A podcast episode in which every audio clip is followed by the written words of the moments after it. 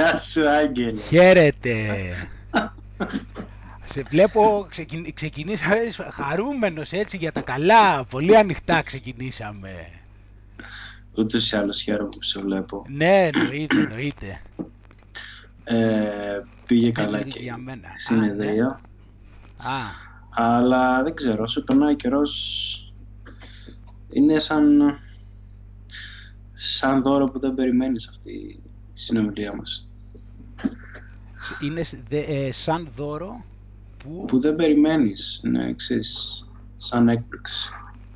Α, ναι, εντάξει, κατά μία έννοια το περιμένεις, γιατί δεν ξέρεις, δηλαδή το περιμένεις ότι θα γίνει, αλλά δεν ξέρεις τι θα γίνει. Αυτό είναι το θέμα. Ναι, είναι mystery box. Ναι, κατάλαβες, είναι δηλαδή, είναι ένα mystery box το οποίο όμως είσαι σίγουρος ότι υπάρχει mystery μέσα, οπότε αυτό είναι κάτι καταπληκτικό. Για φαντάσου δηλαδή να είσαι σίγουρος ότι υπάρχει αυτό το δώρο της έκπληξης εκεί. Δεν είναι καταπληκτικό να έχεις καταφέρει κάτι τέτοιο?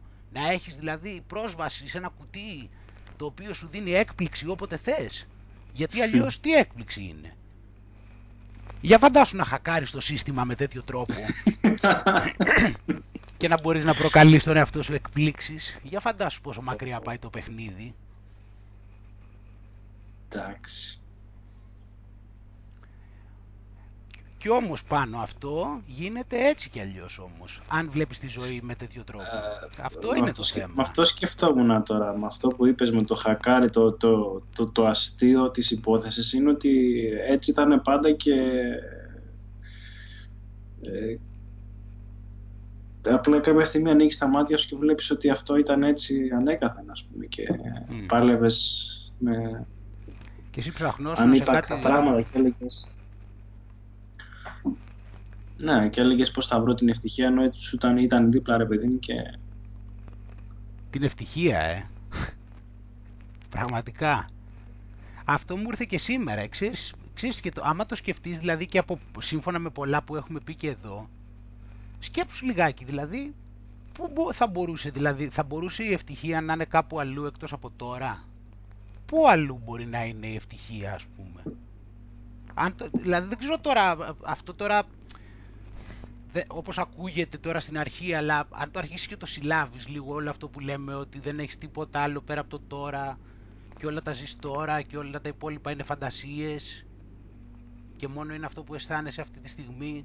Για φαντάσου, δηλαδή, πού θα μπορούσε να είναι η ευτυχία αλλιώς? Πού, δηλαδή, πώς μπορείς κάπου να πας να την αναζητήσεις αυτήν? Απλώς μπορεί να υπάρχουν βέβαια κάποιες συνθήκες οι οποίες κάνουν τη ζωή σου πιο εύκολη, όντως, εντάξει, γιατί αν δεν έχεις να φας, προφανώς δεν είναι και εύκολο να είσαι ευτυχισμένος αν να φτάσεις σε αυτό το επίπεδο. Αλλά κατά τα άλλα, ναι, υπάρχουν συνθήκες όντως που μπορεί η ζωή σου να γίνει ευκολότερη, φυσικά, εννοείται αυτό. Αλλά τελικά, δηλαδή, την ευτυχία, δηλαδή, πώς τι πάει να πει αναζητώ την ευτυχία, τι είναι δηλαδή είναι η ευτυχία? Είναι ένα πράγμα, πας δηλαδή και το πας και κάπου και το είναι εκεί και εσύ το παίρνεις? Δηλαδή, αν το δεις και με πολλά από αυτά που λέμε, η σύλληψη του αυτού του όλου αυτού του κυνηγιού για την ευτυχία είναι, δεν υπάρχει αυτό το πράγμα. Για σκέψου το. Για σκέψου μετά πώς συνδέεται επίσης με αυτό που λέμε ότι περιμένεις.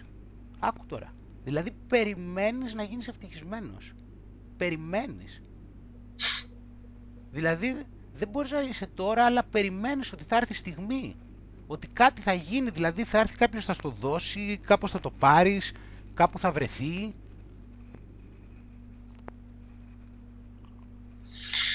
Και δυστυχώς ξέρεις τι γίνεται, ακριβώς επειδή σκεφτόμαστε, ας πούμε, έτσι με τέτοιους όρους. Ακόμα και όταν έρθει και δεν την χαίρεσαι τόσο και είναι και πολύ εύκολο να τη χάσεις κιόλας. Να έρθουν οι συνθήκες που θα μπορούν να σε κάνουν πιο ευτυχισμένο, εννοείς? Γιατί η ευτυχία να έρθει, τι πάει να πει, να έρθει για λίγο? Γιατί αν το προχωρήσουμε μετά την κουβέντα έτσι και πάμε παραπέρα, θα δούμε ότι δεν υπάρχει αυτό έτσι κι αλλιώς, το ότι είμαι ευτυχισμένος συνέχεια. Ναι, σωστά. Δεν υφίσταται έτσι κι αλλιώς. Ναι, συζητάμε για μια έννοια που είναι πολύ περίεργη και θα έπρεπε να είναι σαν να συζητάμε για δύο διαφορετικές έννοιες στην τελική, κατάλαβες τώρα. Μα τι να, δηλαδή, τι πάει να πει δηλαδή ότι είμαι συνέχεια ευτυχισμένος, αυτό πρέπει να είσαι χαζός για να... να είσαι δηλαδή συνέχεια χαρούμενος, ειδικά το αυτό το χαρούμενος, αν να το πάρουμε και έτσι με τη λέξη. Δηλαδή τι πάει να πει είμαι συνέχεια χαρούμενος, αυτό είναι... Αυτό πρέπει να έχεις πρόβλημα για να συμβαίνει αυτό. Σημαίνει ότι κάτι δεν πάει καλά με το μυαλό σου. Mm. Είναι πρόβλημα αυτό. Δεν έχει να κάνει με φυσιολογικό άνθρωπο το να είναι συνέχεια χαρούμενος. Κάτι δεν πάει καλά με την ψυχοσύνθεσή του. Τι πάει να πει δηλαδή είμαι συνέχεια χαρούμενος.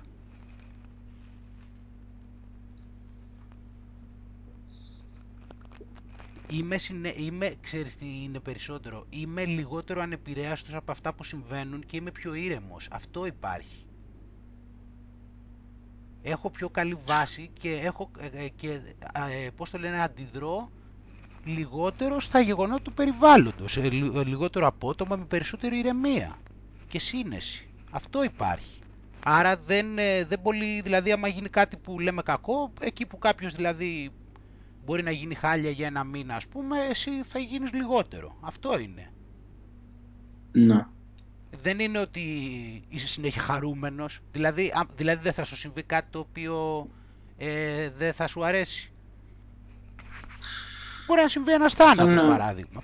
Ένας θάνατος. Δηλαδή τι θα κάνει, θα είσαι χαρούμενος. Δεν κατάλαβα.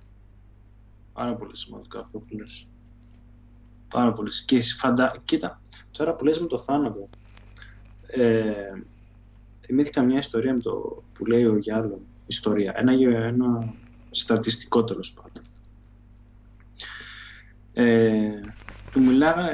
Έχει μιλήσει κατά καιρούς με διάφορες παιδί που έχουν χάσει τον άντρα τους, έτσι. Ναι. Και έχει καταλάβει ότι αυτές οι οποίες δεν είχαν τόσο καλή σχέση, δεν υπήρχε τόσο πολύ αγάπη μεταξύ τους, περνάνε πολύ πιο δύσκολα το πένθος. Δεν άκουσα τη λέξη την τελευταία. Περνάνε πολύ πιο δύσκολα το πένθος. Αχα. Γιατί ακριβώς έχουν ενοχές, λένε μα ίσως θα μπορούσε να γίνει αλλιώς, θα μπορούσε να γίνει το άλλο και χιλιάδιο. Ενώ αυτές οι οποίες ένιωσαν, επειδή μου, ότι πρόσφεραν αγάπη στον σύζυγό τους, επειδή ξέρω εγώ. Περνάνε πένθος ούτως ή άλλως, παιδί μου, αλλά κάποια στιγμή αρχίζει και κλείνει αυτός ο κύκλος και αρχίζουν και δεν ενδιαφέρουν και σε άλλα πράγματα. Άρα, πού θέλω να καταλήξω, όταν έρχεται κάποιος και σου λέει, ρε παιδί μου, ότι στο πίσω μέρος του κεφαλιού μου θέλω να είμαι χαρούμενο συνέχεια και του έρχεται κάτι αρνητικό, όταν λοιπόν προσπαθεί υποσυνείδητα να απομακρυνθεί από όλο αυτό, να μην μπει τόσο μέσα. Εκεί είναι ακριβώς που θα του είναι πολύ πιο δύσκολο και θα το αφήσει σημάδι. Ενώ άμα πεις ότι ξέρεις, μπαίνω βαθιά ρε παιδί μου σε όλο αυτό το πράγμα και το ζω, και κάποια στιγμή μαθαίνω και κάποια πράγματα που δεν θα μπορούσα να τα μάθω αν δεν είχα περάσει από το πένθος. Εκεί είναι ακριβώς που βελτιώνεσαι. Άρα με αυτό δηλαδή πηγαίνουμε για μία ακόμα φορά στην αποδοχή της κατάστασης. Βέβαια. Πηγαίνουμε στη λογική ότι κοιτάμε το γεγονός και το βιώνουμε πραγματικά και δεν του αντιστεκόμαστε. Γιατί όταν του αντιστέκεσαι, αυτό αφήνει υπολείμματα πίσω του. Δεν σβήνει. Και έχει ψυχικές συνέπειες. Βέβαια. Και νομίζω ότι πολλές φορές αντιστεκόμαστε ακριβώς γιατί υπάρχουν κάτι ταμπέλες και κάτι έννοιες βλακωδώς, ας πούμε, στο μυαλό μας που λέμε ότι έτσι θα έπρεπε να είμαι. Υπάρχει αυτό το θέμα τώρα, πάλι θα ξαναπούμε για τη σκιά του Jung, αλλά χρειάζεται να δούμε λίγο τα πράγματα με μια λογική παρατήρησης, αντικειμενικής παρατήρησης. Χρειάζεται να περάσουμε σε ένα τέτοιο επίπεδο σιγά σιγά όσο το καταλαβαίνουμε. Έτσι βγαίνεις από την πόλωση. Γι' αυτό λέμε πάλι και με το Yin και με το Yang. Το Yin και το Yang περιγράφει μια κατάσταση. Περιγράφει ότι εσύ γυρίζεις εκεί πέρα, στις πολώσεις. Είναι μια περιγραφή αυτής της κατάστασης, αλλά χρειάζεται να το καταλάβεις, να περάσεις παραπέρα από αυτό. Από αυτό το τι είναι καλό και τι είναι κακό ακριβώς. Χρειάζεται να περάσεις παραπέρα και για να κοιτάξεις τι έγινε. Όχι πώς ονομάζεται και τι ταμπέλα έχει και τι σε κάνει να αισθάνεσαι ακριβώς και το αποφεύγεις για αυτό το λόγο. Πόσο απελευθερωτικό θα ήταν αυτό, Άγγελ. Μα αυτό είναι η σοφία, να καταλάβεις. Από παντού αυτό πηγάζει. Είναι να αρχίσεις να καταλαβαίνεις, μα όλα αυτά, από όποια πλευρά και να το κοιτάξεις, είναι να αρχίσεις να καταλαβαίνεις, να κοιτάς όπως βλέπεις. Δηλαδή το γεγονός γέγονε. Δεν μπορείς να πεις ότι όχι. Να μάθεις να κοιτάς καθαρά.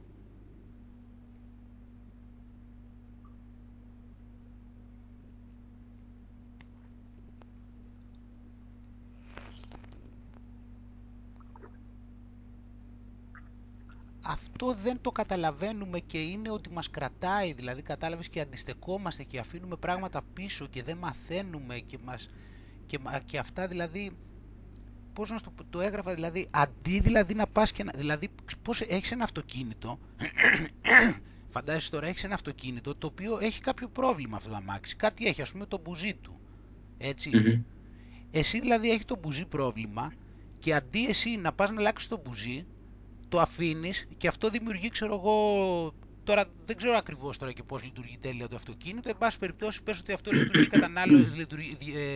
διαφοροποιεί, ξέρω εγώ, την κατανάλωση του ηλεκτρισμού, την κατανάλωση βενζίνης, κατάλαβες τι σου λέω. Θα μπορούσες να πεις και με το ανθρώπινο σώμα, ίσως να ήταν πιο εύκολο.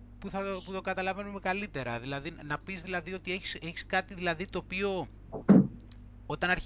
Όταν αρχίζει αυτό και έχει κάποιο πρόβλημα εκεί πέρα, όσο εσύ αυτό το αφήνεις και δεν το φτιάχνεις, αυτό αρχίζει και επηρεάζει και άλλα μέρη του συστήματος.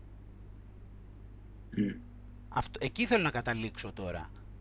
Αρχίζει δηλαδή αυτό και από εκεί δηλαδή που υπάρχει κάτι, δεν είναι ότι παραμένει μόνο αυτό αν εσύ δεν το εντοπίσεις, είναι ότι αυτό αρχίζει σιγά σιγά και επηρεάζει και τα γύρω του μέρη και αυτό δημιουργεί μια κλιμακωτή, έτσι, σπυροειδή κατάσταση η οποία χειροτερεύει. Κατάλαβες, και εσύ το αφήνεις και αυτό εξαπλώνεται. Εκείνο το θέμα, δεν είναι το μόνο το αυτό σαν αυτό το άφησες. Έτσι ακριβώς. Και πάλι θα στο πάω δηλαδή κάπως και σαν τη Λερναία Ύδρα, δηλαδή στο ανάποδο, δηλαδή στην ουσία είναι ένα κεφάλι, ξέρω εγώ, πες ότι ξεκινάει από ένα κεφάλι και αυτό αρχίζει και βγάζει μετά πολλά. Και όσο εσύ δεν το κιες, αυτό αρχίζει και εξαπλώνεται και βγάζει πολλαπλάσια κεφάλια. Δεν είναι, δηλαδή, καταλαβαίνεις δηλαδή τη διαφορά, ποιο είναι τώρα να κάσεις δηλαδή να κοιτάς τον εγωισμό σου, τώρα και την ταμπέλα που έχεις δώσει στον εαυτό σου, και να αφήνεις πίσω όλη αυτή τη διαδικασία που λέμε τώρα. Να την αφήνεις να υπάρχει.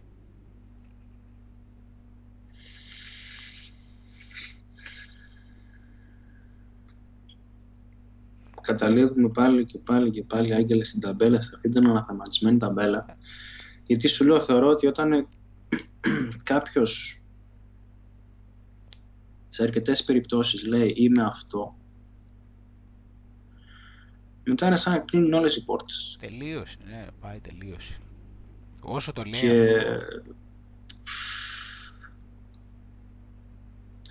Και είναι, τι να σου πω, πολύ δύσκολο μετά. Πολύ δύσκολο. Γιατί λες τώρα, είναι σαν να σου δίνει, ρε παιδί μου, ένα ρόλο, ξέρω εγώ. Και να λες πρέπει να το παίξω μέχρι τέλους αυτό το ρόλο. Ναι, ό,τι και να γίνει. Δηλαδή, όσο και να με πονάει και να με πειράζει, να με ενοχλεί, ό,τι και να μου κάνει, εγώ εκεί θα το πιέζω. Και μπλέκεις μετά, μωρέ, γιατί αρχίζεις και αυτομαστιγώνεσαι κιόλας. Είναι κι άλλα, μετά παίζονται παιχνίδια πολλά. Γιατί μετά δεν μπορείς να λειτουργήσεις και επειδή δεν λειτουργείς καλά λόγω αυτού, αρχίζεις και αυτομαστιγώνεσαι. Ναι. Πέφτεις πιο βαθιά στο πηγάδι μετά. Ναι. Γι' αυτό θέλουν προσοχή όλα αυτά τα πράγματα. Είναι να καταλάβεις, να πας δηλαδή... Αυτό δηλαδή θέλω πολύ δηλαδή στον κόσμο, να αρχίσω να τον φέρνω σε μια επαφή με αυτό που λέμε ο παρατηρητής, κατάλαβες, αυτό θέλω να μιλάω πολύ για αυτό το θέμα, αυτό που λέμε, αυτός ο παρατηρητής από πίσω. Γιατί όταν αρχίσεις και τον καταλαβαίνεις αυτόν τον παρατηρητή που υπάρχει, τον παρατηρητή τώρα λέμε αυτόν που βλέπει από πίσω, που νομίζεις ότι είναι ανάμεσα στα μάτια σου, κάπου μέσα στο κεφάλι σου. Mm-hmm. Υπάρχει ένας παρατηρητής ο οποίος είναι κάπως σαν να βλέπει, σαν να παρατηρεί τα πάντα. Mm. Αυτός τώρα ο παρατηρητής που υπάρχει, που όλοι μπορούν να τον αντιληφθούν την ύπαρξη αυτού του παρατηρητή, είναι ένας παρατηρητής mm-hmm. ο οποίος δεν ξέρεις από πού προέρχεται, δηλαδή είναι έχει μια μυστηριώδη προέλευση, είναι πολύ σαν διάφανο να το περιγράψω, είναι δηλαδή κάτι το οποίο δεν μπορείς να το ορίσεις με κάποιο τρόπο. Mm. Όταν το κάνεις αυτό, αρχίζεις και καταλαβαίνεις πόσο εύπλαστος είναι αυτός ο παρατηρητής. Πόσο αυτός ο παρατηρητής δεν έχει ούτε μορφή έχει, ούτε σχήμα έχει, ούτε χαρακτήρα έχει, δεν έχει ούτε προσωπικότητα, δεν έχει τίποτα αυτός ο παρατηρητής. Δεν έχει τίποτα, γι' αυτό είναι πολύ μυστήριος. Γιατί δεν ξέρεις από πού προέρχεται και δεν έχει κάτι πάνω του. Είναι σαν ένα πούπουλο στον άνεμο. Είναι τόσο ελαφρύς. Πολύ μου άρεσε αυτό που είπες, Άγγελε. Πολύ μου άρεσε. Θέλει να κάνεις ανατένιση τώρα σε αυτό, να δεις ότι αυτός ο παρατηρητής δεν έχει καμία ούτε προέλευση, ούτε προσωπικότητα έχει, δεν έχει τίποτα αυτός. Είναι ένας παρατηρητής. Αυτό είναι που περιγράφω τώρα και λέμε για την καθαρή παρατήρηση. Είναι να κάτσεις να τα δεις από την πλευρά αυτού. Που δεν έχει τίποτα από πίσω του να κουβαλάει, ούτε κάποια συνέχεια έχει, ούτε τίποτα. Είναι κάθε στιγμή κάτι που παρατηρεί. Ούτε προέλευση έχει, ούτε συνέχεια, ούτε πορεία, ούτε τίποτα. Γι' αυτό είναι μυστηριώδης και γι' αυτό χρειάζεται να τον παρατηρήσουμε, να τον μάθουμε και μετά να καταλάβουμε ότι είναι το ίδιο με εμάς πάλι αυτός. Απλώς τώρα στην αρχή θα γίνει αυτό, τώρα εντάξει, μετά έχεις άλλη κατανόηση, μετά καταλαβαίνεις ότι δεν διαχωρίζεις από αυτό εσύ, είναι το ίδιο και αυτό είναι και το ενδιαφέρον τώρα, ότι νομίζεις ότι είσαι διαφορετικός και αυτό είναι και μια παρέστηση πάλι του μυαλού. Αυτό είναι που... Ναι, αυτά είναι να κάνουμε, έτσι να κάνουμε μια ανατένιση, να καταλάβουμε ότι το σημαντικό είναι η παρατήρηση, είναι αυτό που βλέπεις. Τελείωσε, δηλαδή άπαξ και το παρατηρήσεις κάτι, έχει παρατηρηθεί, έγινε και το θες να το παρατηρήσεις. Απλώς έχω αντιληφθεί λίγο έτσι τον τελευταίο καιρό, σαν να υπάρχει ρε παιδί μου αυτή η μόδα και καλά... Ότι και καλά, εγώ θέλω να είμαι happy και όλα αυτά τα πράγματα και είμαι χαρούμενος και είμαι χαρούμενος. Και εγώ σκέφτομαι χαρούμενα πράγματα και όλο αυτό. Εντάξει, ναι. Ναι, τώρα τα καραγκιζελί. Κοίτα, ούτως ή άλλως, πολλά από αυτά δεν είναι παράλογο που έχουν ξεκινήσει από την Αμερική. Γιατί στην Αμερική το ίδιο το σύνταγμά τους από το 1770, από ό,τι το γράψανε ρε παιδί μου, έχει μέσα ότι the pursuit of happiness. Όταν λοιπόν στο ίδιο σύνταγμά σου λέει ότι έχεις τη δυνατότητα επειδή να κυνηγάς την ευτυχία, εντάξει. Ακριβώς, ναι. Πολύ καλό αυτό που λέει. Πολύ καλή παρατήρηση, ναι. Γιατί σου περνάνε και στο υποσυνείδητο όλα αυτά τα πράγματα. Ναι, γιατί γεννιέσαι και λες, αυτό πρέπει να κάνω. Ναι, μετά εντωμεταξύ σου έχουν ταυτίσει και την ευτυχία σαν ταμπέλα με άλλα, με συγκεκριμένα πράγματα, έτσι, θυμίζεις και αυτό. Σου έχουν πάρει δηλαδή αυτοί, σου έχουν πει pursuit of happiness και μετά αυτοί σου έχουν εξηγήσει και τι σημαίνει happiness, έτσι, ταμπέλα, πρόσεχε τι λέμε, τι εννοούνε. Σου έχουν εξηγήσει αυτοί τι εννοούν με τη λέξη happiness. Μα γι' αυτό δεν μ' αρέσουν οι έννοιες. Αυτό είναι παράδειγμα. Γιατί όταν έρχεται, και ο άλλος και σου λέει ευτυχία ή ελευθερία ή οτιδήποτε και λες τώρα, ψιλοκαταλαβαίνω ότι είναι ρε παιδί μου, αλλά είναι τελείως φάζι, τελείως στον αέρα. Μετά όλος σου λέει ότι ελευθερία είναι αυτό το πράγμα και λες εντάξει, θα παλέψω για αυτό το πράγμα. Η ευτυχία είναι αυτό το πράγμα και λες θα θα εδρώσω για αυτό το πράγμα και τελικά... Ναι, γιατί έτσι παίζεται όλο το παιχνίδι. Για μένα εκεί παίζεται όλο το παιχνίδι. Σε πολύ πάρα πολύ μεγάλο βαθμό. Απλώς είναι να το δεις. Γιατί έχουμε ξαναμιλήσει για τους ελεγκτές της πληροφορίας. Έτσι έχουμε πει ότι υπάρχουν συγκεκριμένοι άνθρωποι, λίγοι, οι οποίοι ελέγχουν την πληροφορία που έρχεται σε εμάς, δηλαδή το πώς αντιλαμβανόμαστε τον κόσμο, είτε μέσω της εκπαίδευσης, είτε μέσω των μέσων μαζικής ενημέρωσης, είτε μέσω των πολιτικών, είτε μέσω των προπαγανδιστών κλπ. Ναι. Με οποιοδήποτε τρόπο, να με τα κανάλια τους τώρα, όλα αυτά που ελέγχουν, δηλαδή τώρα σου λέει τα κανάλια του Μέρντοκ, παράδειγμα, ότι φτάνουν σε 2 δισεκατομμύρια ανθρώπους. Εντάξει. Είναι λοιπόν οι ελεγκτές της πληροφορίας, δεν υπάρχει αμφιβολία γι' αυτό. Είναι εύκολο να το καταλάβει κάποιος. Αυτοί λοιπόν οι ελεγκτές της πληροφορίας αυτό κάνουν. Σου δίνουν εξηγήσεις για τις ταμπέλες. Και εσύ έχεις μια θετική δόνηση για μια ταμπέλα, δηλαδή για την ελευθερία, και έρχεται αυτός και σου έχει κάνει. Και επειδή αυτός είναι ο ελεγκτής της πληροφορίας, δηλαδή είναι ο ελεγκτής του τρόπου που αντιλαμβάνεσαι τον κόσμο, αν δεν το φιλτράρεις εσύ αρκετά, έρχεται αυτός, σου φτιάχνει την πραγματικότητα και αυτό το κάνει μέσω των ταμπελών αυτών. Δηλαδή σου λέει τι είναι η δημοκρατία, έχεις θετική δόνηση δημοκρατία, ναι, πολίτευμα που συμμετέχουν οι άνθρωποι και αποφασίζουν όλοι και την είχε η αρχαία Ελλάδα και αυτά. Και έρχονται και σου φτιάχνουν αυτό το σύστημα το σημερινό που έχουμε, που στην ουσία αυτό λέγεται δημόκραση. Για μένα δεν λέγεται, είναι αγγλικό πολίτευμα, δεν είναι δηλαδή δημοκρατία. Η δημοκρατία στην αρχαία Ελλάδα ήταν ένα άλλο πολίτευμα. Αυτό για μένα λέγεται δημόκραση. Είναι αγγλικό πολίτευμα δηλαδή. Άλλο είδους. Εν τω μεταξύ, σου είπα ότι αυτή την περίοδο ακούω πολύ για Μεσαίωνα και αγγλική ιστορία και αυτά. Εντάξει, είναι πολύ αστείο να καταλαβαίνεις ότι γίνεται ένας χαμός, ρε παιδί, που το 1200 υπογράψαν τη Μάγνα Κάρτα, που η Μάγνα Κάρτα σημαίνει ότι ο βασιλιάς υπέγραψε ένα χαρτί που λέει εντάξει παιδιά, δεν θα κάνω τελείως ό,τι μου κατέβει στο κεφάλι, θα παίρνω λίγο υπόψη, ρε παιδί μου, και τους φεϊδάρχες τους υπόλοιπους από κάτω. Δηλαδή και γίνεται ένα πανηγύρι τρελό που καταφέρανε να κάνουν αυτό το βήμα, ξέρω εγώ, το 1200. Και από τότε δεν κάνανε άλλο. Αυτό είναι το θέμα.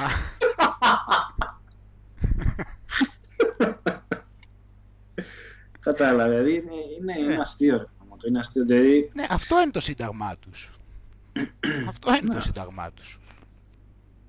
Το γραπτό τους δηλαδή. Είναι ενδιαφέροντα πράγματα, απλώς θέλεις να έχεις ανοιχτό μυαλό, να τα βλέπεις τα πράγματα όπως είναι. Αυτό λέμε, να τα βλέπεις σαν παρατηρητής. Αυτό είναι το θέμα να δεις. Το πώς είναι φτιαγμένα δηλαδή τα πράγματα και αυτά.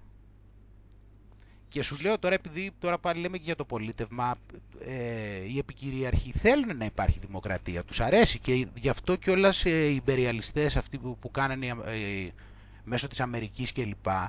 Γι' αυτό θέλανε να βάλουν στα κράτη αυτά να υπάρχει δημοκρατία. Αυτοί θέλουν να έχει δημοκρατία, γιατί αν υπάρχει ένας δικτάτορας είναι πιο δύσκολα χειραγωγήσιμος, κατάλαβες, γιατί αυτός μπορεί σε βάθος χρόνου να... Ναι, γιατί αυτός, επειδή έχει πάρα πολύ εξουσία, κάποια στιγμή μπορεί να, ενώ θα τον έχουν βάλει αυτοί, εννοείται, αυτός αν μετά πάρει πολύ εξουσία με τον καιρό, μπορεί να είναι δύσκολο να το χειραγωγήσεις. Κάτι να του έρθει αυτού, ας πούμε, να έχει εξουσία και να αρχίσει και να σου κάνει κόμψεις και μετά θα μπλέξεις. Γι' αυτό αυτοί θέλουν δημοκρατία, γιατί στη δημοκρατία είναι εύκολα τα πράγματα. Έχεις έτσι κι αλλιώς, ελέγχεις την πληροφορία, ελέγχεις τις κάλπες, έχεις εκεί πέρα... ναι, όλα τα κόμματα, έχεις όλα τα κόμματα που βάζεις, τα προωθείς, παρασύρεις τον κόσμο εντωμεταξύ όπως θες, έχεις τα κόμματα και όποιος εκεί πέρα έρθει στην κυβέρνηση, ας πούμε, άμα τολμήσει και σου πει, ξέρω εγώ, ότι εγώ δεν το κάνω αυτό, βγάζεις εκεί μερικά σκάνδαλα, ξεσηκώνεις τον κόσμο, χάνει αυτός μερικούς ψήφους, χάνει κανένα βουλευτή εκεί και αυτά, πέφτει από την κυβέρνηση, φέρνει τον επόμενο το δικό του. Εύκολο.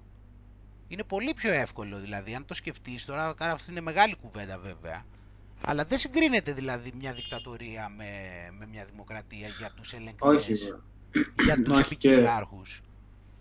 Είναι πολύ προτιμότερο.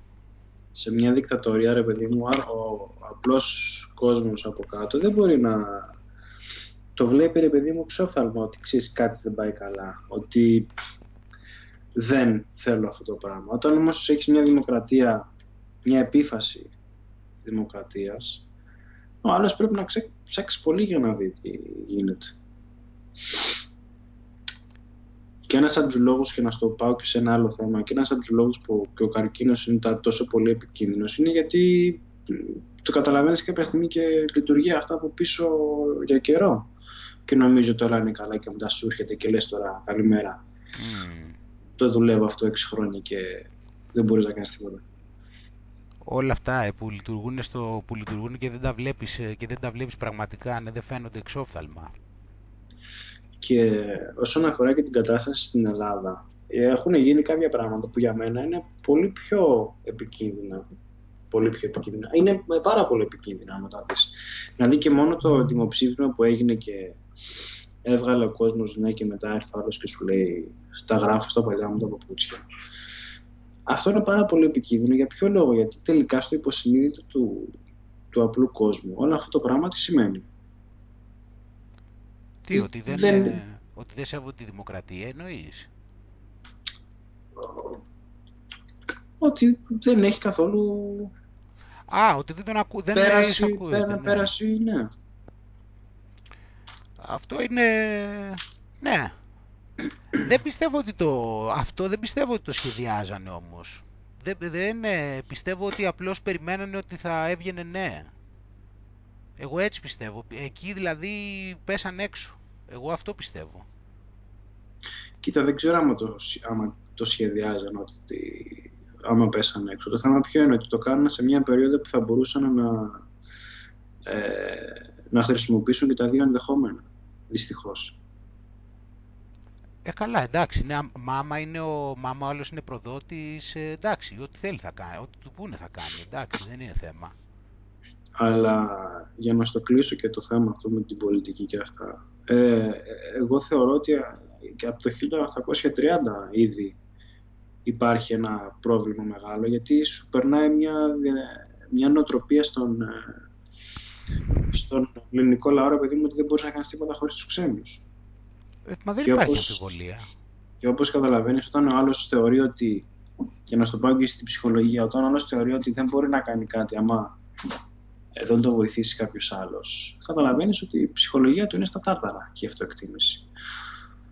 Δεν υπάρχει αμφιβολία γι' αυτό.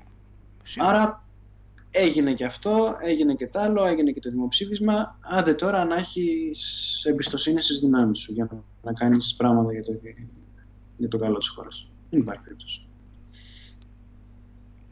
Σε έχουν απογοητεύσει εννοείς πάρα πολύ ότι και δεν πιστεύεις, εντάξει, αλλά σου λέω κάπως έτσι είναι το πλάνο όμως. Να. Αυτό είναι το θέμα, δεν γίνονται τυχαία. Αυτός είναι ο σκοπός. Καθώς. Ναι, γιατί έτσι κι αλλιώς, τα κράτη δεν θα έχουν και μεγάλο νόημα έτσι όπως πάει το πράγμα άμα συνεχίσουν με αυτόν τον ρυθμό. Έτσι κι αλλιώς. Δηλαδή θέλουν εσύ να μην έχεις έτσι καλή εντύπωση για την έννοια κράτους. Mm. Όντως, δηλαδή το έχουν διαφθείρει εντελώς, όπως αυτό που κάνουν με το δημόσιο. Πήγαν εκεί, διαφθείραν το δημόσιο και μετά σου λένε οι άνθρωποι ότι το δημόσιο δεν πρέπει να υπάρχει επειδή είμαστε όλοι, λέει, άχρηστοι. Εντάξει. Πολύ καλή νοοτροπία. Μπράβο. Συγχαρητήρια. Και επειδή ακριβώς αυτά τα πράγματα τα χρησιμοποιούν εδώ και πάρα πολλά χρόνια, είναι πάρα πολύ επικίνδυνα. Κοίτα, ξέρεις τι κάνανε με την Ολυμπιακή. Να σου πω ένα άλλο παράδειγμα. Η Ολυμπιακή, ρε παιδί μου, μέχρι πριν μια δεκαετία, ρε παιδί μου, ήταν πολύ ψηλά στην εκτίμηση του κόσμου. Δηλαδή και στη δεκαετία του 80, ρε παιδί μου, σε κάτι στατιστικές και αυτά έβγαινε πρώτη. Σε κάτι ασφάλεια, σε κάτι τόνα, δηλαδή ήταν πολύ ψηλά σαν εταιρεία. Επειδή κάποια στιγμή θέλανε να την πουλήσουν,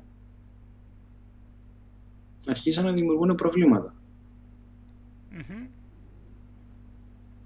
Καθυστερήσεις από εκεί, καθυστερήσεις από εδώ. Άρχιζα να λέει ο κόσμος τι γίνεται. Ήταν να πετάξουμε 2 η ώρα, πετάξαμε 4, ακυρώθηκε το ένα, ακυρώθηκε το άλλο. Τσούκου τσούκου.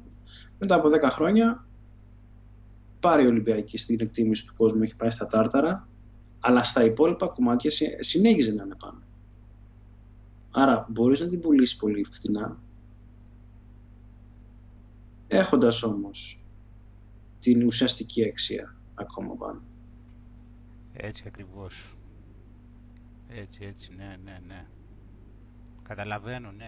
Ακριβώς αυτό. Δηλαδή πηγαίνουνε,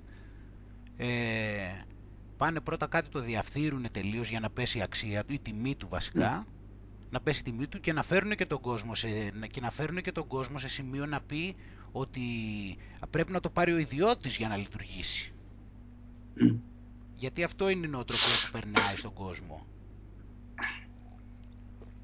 Γι' αυτό και αυτοί, ξέρεις, δείχνουν, δηλαδή αυτοί που είναι πολύ έτσι, τους αρέσουν πολύ ιδιωτικοποίηση και αυτά, αν παρατηρήσεις, είναι πάρα πολύ, είναι πολύ εξυπνάκηδες. Το έχω, δηλαδή ήμουνα και εγώ μια διάστημα έτσι, δεν το έχω καταλάβει. Είναι ξυπνάκιδες, κατάλαβες, το παίρνουν δηλαδή ότι ο κόσμος, ξέρω εγώ, είναι πρόβατα, είναι τελείως βλάκες, ας πούμε, οι άνθρωποι και δεν μπορούν και μόνο κάποιοι που καταλαβαίνουν το επιχειρήν μπορούν, ξέρω εγώ, να ανταποκριθούν, οπότε να το δώσουμε σε αυτούς που ξέρουν. Το παίρνουν έτσι, κατάλαβες, λες και δηλαδή ο άλλος άμα ξέρει επιχειρήν δεν μπορεί να το ασκήσει μέσα στο δημόσιο, άμα λειτουργούσε σωστά το δημόσιο, θα είχε πρόβλημα. Απλώς το λέμε, εντάξει, το λέμε τώρα απλώς για να εξηγήσουμε, εγώ αυτό το λέω γιατί θέλω να πω για ποιο λόγο οι ελεγκτές της πληροφορίας έχουν περάσει αυτή την ιδέα στον κόσμο ότι και καλά οι ιδιωτικές υπηρεσίες είναι η λύση, έτσι. Ναι, τώρα. Ναι, θέλω να πω για ποιο λόγο κυκλοφορεί αυτό το μιμίδιο κατ' εμέ. Γιατί προφανώς θέλουν να πάμε σε αυτήν την κατεύθυνση για να τα αγοράσουν αυτή τσάμπα, όπως και κάνουν. Φυσικά. Και ήθελα να σου πω και για κάτι άλλο τώρα, ξέρεις. Ακόμα και στην Αμερική. Πες. Όχι, θα πω μετά, πες. Ναι, πες, τι έλεγες. Όχι, ακριβώς επειδή, ακόμα και στην Αμερική, ρε παιδί μου, που είναι το πιο ανώτερο, ας πούμε, που υπάρχει όσον αφορά τις ιδιωτικοποίησεις. Ακόμα και εκεί έχουν καταλάβει ότι δεν μπορούν να τελειώσουν τελείως με την έννοια του κράτους. Γιατί έχουν καταλάβει ότι πολλά πράγματα δεν θα μπορούσαν να λειτουργήσουν χωρίς να υπάρχουν κρατικοποιημένα κάποια πράγματα. Το είχαν προσπαθήσει κάποια στιγμή και επειδή θα είχαν τρελές φαλιάρες, καταλάβανε ότι δεν μπορεί να λειτουργήσει τελείως έτσι. Δηλαδή θα μπορούσε να πεις, ρε παιδί μου, ότι θα περίμενα μια Αμερική να είναι ιδιωτικοποιημένη πλήρως. Αλλά δεν μπορεί μια χώρα να λειτουργήσει ιδιωτικοποιημένη τελείως. Τι να σου πω τώρα. Το τι μπορεί και τι δεν μπορεί είναι σχετικό πάντως. Γιατί έτσι κι αλλιώς και τώρα δεν λειτουργεί και τίποτα σωστά. Οπότε... εντάξει, ναι, δεν ξέρω τι εννοούμε κιόλας. Ναι, ακούστηκε σαν να... δεν ξέρω και τι εννοούμε. Δηλαδή, να μου πεις, τώρα να μου πεις, ξέρω εγώ, ότι του χρόνου, παράδειγμα, να μου πεις ότι η Αμερική πήρε δάνειο $1 τρισεκατομμύριο και έχει ανάπτυξη. Να μου πεις τώρα... ναι, γιατί νομίζω κάπου $3 χρειάζονται, έχουν υπολογίσει, δηλαδή να πάρει $3 για να... και να μου πει μετά, ναι, ότι η χώρα πάει αέρα. Τι βγάζεις άκρη τώρα. Όχι. Αλλά... για πες αυτό που ήταν. Δεν βγαίνει άκρη. Ήθελα να σου πω κάτι άλλο, να το συνδυάσεις λίγο, δηλαδή να δεις τώρα πώς πάνε τα πράγματα, πώς το είδα κάπως. Έχεις παρατηρήσει ότι ειδικά στην Ελλάδα αλλά και γενικότερα γίνονται και μπροστά στα μάτια όλων πάρα πολύ παράλογα πράγματα. Δηλαδή τώρα, ας πούμε, αυτά που κάνει ο ΣΥΡΙΖΑ, απλώς δεν λέω μόνο για την Ελλάδα, απλώς αυτά που λέει, ας πούμε, ο ΣΥΡΙΖΑ, καταλαβαίνεις ότι είναι ενάντια σε οποιαδήποτε λογική, έτσι, δεν υπάρχει λογική σε αυτό, δηλαδή δεν είναι δυνατόν, γι' αυτό και αυτά που λένε είναι ακόμα πιο παράλογα, γιατί πρέπει κάτι να πούνε και λένε ακόμα πιο παράλογα πράγματα. Παρατηρείς, λοιπόν, βλέπω δηλαδή ένα παραλογισμό επίπεδου που δεν έχω ξαναδεί εγώ, δηλαδή τόσο έτσι σε δημόσιο επίπεδο. Όχι μόνο στο ΣΥΡΙΖΑ όμως, και στην Ελλάδα και αλλού. Γιατί στην Αμερική τι να πω, δηλαδή να πω για τον Τραμπ, τι να πω. Ναι, μετά τι να πω, γιατί, καλά, για τη Χίλαρη Κλίντον, εντάξει, καλά, εντάξει. Αυτή δηλαδή, τέλος πάντων, εντάξει. Οπότε βλέπουμε ένα παραλογισμό, ρε παιδί μου, Και ξέρεις τι είναι και το θέμα, ότι πολλά τα γνωρίζουμε κιόλας που έχουν κάνει. Ενώ τουλάχιστον παλιά μπορεί να έλεγες δεν υπήρχε και το ίντερνετ, τώρα με τη Χίλαρη Κλίντον, δηλαδή τα έχουμε δει όλα, μιλάμε. Τέλος πάντων. Οπότε αυτό μιλάμε και για... Αυτό και αν είναι ανησυχητικό, γιατί όταν γίνεται αυτό για καμιά-δυο δεκαετίες, Άγγελε, όταν γίνονται παράλογα πράγματα, κάποια στιγμή ο άλλος λέει «Α, είναι φυσιολογικά». Και όταν θεωρείς φυσιολογικό το παράλογο, φας και λέω κουκούλαστα. Μου φαίνεται ότι ένας λόγος είναι να πάει έτσι το πράγμα, δηλαδή να αναιρεθεί κάθε έννοια λογικής. Έτσι μου φαίνεται αφενός μεν. Και είναι και ένα άλλο πράγμα, πιστεύω. Mm-hmm. Εμείς μιλάμε εδώ πάρα πολύ για τη γραμμική λογική, έτσι. Δηλαδή, και λέμε για τη γραμμική. Και επίσης σκέψω ότι πιστεύω ότι η γενιά μας κατά μία έννοια είναι μια γενιά γραμμικής λογικής. Δηλαδή, από τον τρόπο που αντιλαμβανόμασταν, το που μας είπαν να αντιλαμβανόμαστε τον κόσμο, από το πώς βλέπαμε την εκπαίδευση και γενικότερα πώς βλέπουμε τον κόσμο. Ισχύει. Ισχύει. Ειδικά εμείς, δηλαδή, που ήταν και πιο έτσι... Υπήρχε και πιο πολύ ο καπιταλισμός και πιο πολύ χρήμα και η αγορά εργασίας δούλευε πιο πολύ και όλα αυτά, έτσι, και οι τράπεζες. Έχουμε πολύ... Το τεχνοκρατικό μοντέλο υπάρχει πάρα πολύ στο πίσω μέρος του κεφαλιού, το περισσότερο. Ναι. Νομίζω ότι ειδικά στη δική μας τη γενιά, ας πούμε, γινόταν αυτό το πράγμα. Οπότε λοιπόν έχεις εκπαιδευτεί πάρα πολύ εσύ έτσι σε μια τέτοια λογική τώρα και έχεις πιστέψει σε αυτήν, αν είσαι άνθρωπος που έτσι είναι φιλόδοξος, θέλει το καλό, ας πούμε, να είναι σωστός με τον εαυτό του και αυτά.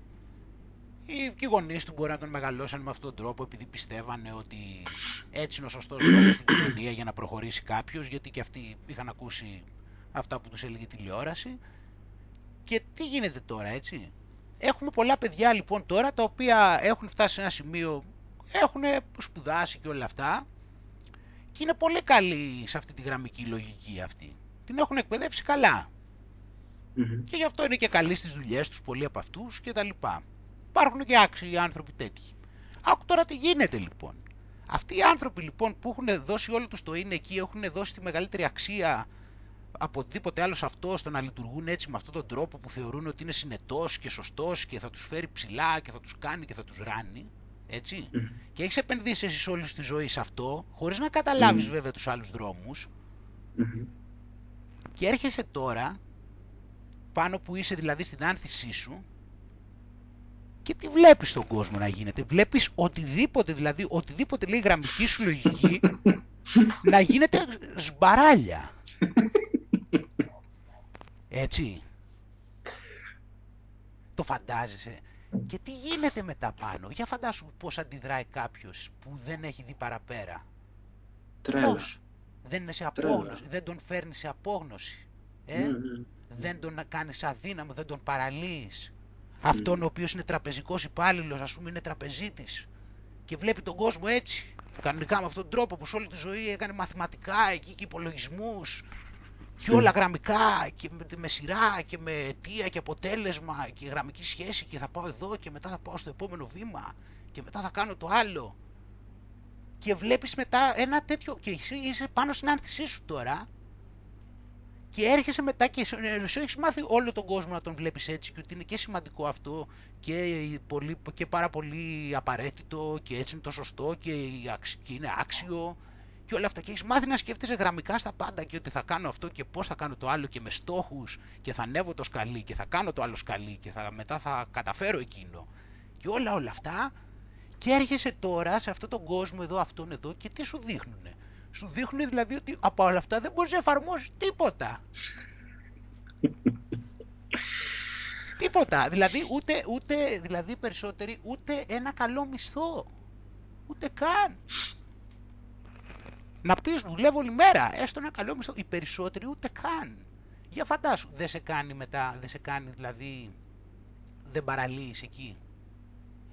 Εγώ έτσι πιστεύω ότι αυτό είναι που σου λέω για τους ελεγκτές της πληροφορίας, να δεις το παιχνίδι δηλαδή πόσο ενδιαφέρον είναι και πώς το φέρανε. Δηλαδή σε κάνανε πρώτα στρατιώτη αυτής της λογικής και τώρα έρχεται η ώρα να σε τελειώσουνε.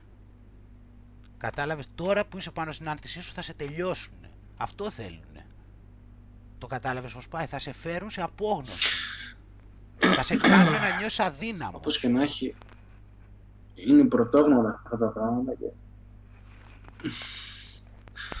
δεν ξέρω, είναι τσίρκο όλο το πράγμα. Βλέπεις όμως μετά πώς παραλύουν τον κόσμο και πώς τον αδυναμώνουν και τον απογοητεύουν και τον ρίχνουν. Γιατί σου έχουν δώσει φυσικά το πιο σημαντικό σου όπλο, το πιο σημαντικό όπλο που νομίζεις ότι έχεις, το πιο πανάξιο είναι που υποτίθεται ότι σκέφτεσαι με λογική, δηλαδή νομίζεις, γιατί η γραμμική λογική για μένα δεν είναι λογική, αλλά νομίζεις εσύ. Νομίζεις λοιπόν εσύ ότι υπηρετείς τη λογική, γιατί τι έχεις διαβάσει Πλάτωνα για να καταλάβεις τι είναι η λογική. Σου είπανε ποια είναι η λογική, οι ελεγκτές της πληροφορίας. Και καταστρατηγούν ακόμα και αυτή τη μικρή έννοια της λογικής που νομίζω ότι... Ναι, και τώρα σου λέω έρχονται και σε κάνουν και σου λένε ότι όλο αυτό που είχες εσύ το διαπιστώνεις μόνος σου, γιατί βλέπεις τι γίνεται στον κόσμο και σε παραλύει. Λες δηλαδή εγώ δηλαδή τι να τα κάνω όλα αυτά, δηλαδή, αφού δεν μπορώ με αυτά τα πράγματα στον κόσμο να κάνω τίποτα πλέον. Αφού είναι παραλογισμός, δηλαδή δεν μπορώ με γραμμική λογική να κάνω τίποτα. Γι' αυτό ακριβώς σου είχα πει και τις προάλλες για τα ψυχολογικά προβλήματα. Ναι. Ότι ζεις σε έναν κόσμο, ρε παιδί μου, που τα ψυχολογικά προβλήματα είναι λογική αντίδραση. Γιατί όταν λειτουργείς σε ένα περιβάλλον, πώς είναι δυνατόν να βγεις ισορροπημένος. Ο οργανισμός θα λειτουργήσει με παράλογο τρόπο. Ναι. Και πόσο μάλλον, ακόμα και αυτό που είπες, ρε παιδί μου, ότι σε μεγαλώνουν με τη λογική και τα πράγματα λειτουργούν τριγύρω σου όσο πάνε και πιο παράλογα. Και η κατάθλιψη είναι ένα παραμαντάκι που σου λέει ότι κοίτα να δεις, δεν βγάζω νόημα με αυτά που γίνεται. Πήγαινε πίσω στη σπηλιά σου, ρε παιδί μου, να σκεφτείς κάποια πράγματα, να αλλάξεις ρότα για να μπορέσεις να λειτουργήσεις κανονικά. Αλλά τώρα, πες μου τώρα, πώς θα μπορέσει κάποιος να λειτουργήσει κανονικά σε ένα παράλογο σύστημα? Δεν υπάρχει περίπτωση. Όσο πιο χαμηλά έχεις βυθιστεί, τόσο πιο δύσκολα είναι, γιατί μετά έχεις και τόσες επιρροές γύρω σου. Γι' αυτό σου λέω ότι αυτός που παρουσιάζει ένα πραγματικό πρόβλημα, καλύτερα να ρίχνει σε όλους μια μούτζα και να πηγαίνει λιγάκι να ηρεμήσει.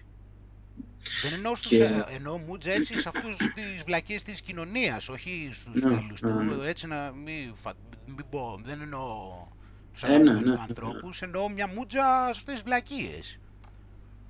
Και να σου τελειώσω με την κατάθλιψη, γιατί το είχα διαβάσει κάπου και έχει ενδιαφέρον. Σου δίνουν καταθλιπτικά χάπια. Για ποιο λόγο? Για να συνεχίσεις να δουλεύεις. Για να είσαι λειτουργικός, για να κάνεις κάποια πράγματα, όχι για να διορθώσεις την αιτία του προβλήματος. Άρα και είσαι σε ένα παράλογο περιβάλλον και συνεχίζεις να κάνεις τα πράγματα που τους βολεύουν. Και δεν θα χειροτερεύουν και τα πράγματα. Και θα χειροτερεύεις κι εσύ.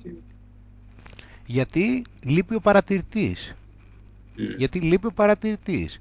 Γι' αυτό πάλι, γιατί κάπως έτσι πρέπει να γίνεται, το έχω αντιληφθεί εγώ. Δηλαδή γίνονται πράγματα μέσα σου αρνητικά που νιώθεις άσχημα, εσύ τα κρύβεις κάτω από την κουβέρτα και αρχίζουν αυτά, εξαπλώνονται και κάποια στιγμή αυτό που λες σκάει το μυαλό και τα συναισθήματά σου και παρουσιάζεται το πρόβλημα. Γι' αυτό είναι το θέμα, ότι γι' αυτό πάνω λέμε ο παρατηρητής. Γιατί ο παρατηρητής χρειάζεται για να σου ρίξει φως εκεί πέρα αυτά, για να τα κάνει να μην τα αφήσει εκεί να σαπίσουν μέσα. Γιατί όταν τα βάζεις τα σκουπίδια κάτω από την κουβέρτα, αυτά όσο περνάει η ώρα βρωμίζουν κι άλλο. Και εσύ μπορεί να θες να τα κρύψεις, αλλά κάποια στιγμή σκάς και σου βγαίνει η ψυχολογία. Σου βγαίνει με αυτόν τον τρόπο δηλαδή. Και μετά τι κάνεις πάλι, συνεχίζεις το ίδιο βιολί, απλώς προσπαθείς να είσαι λειτουργικός, που λες. Ναι, σου λένε πάρα αυτό την κολόνια για να μην μυρίζει. Ναι, έτσι. Ρίχνεις την κολόνια μετά από πάνω.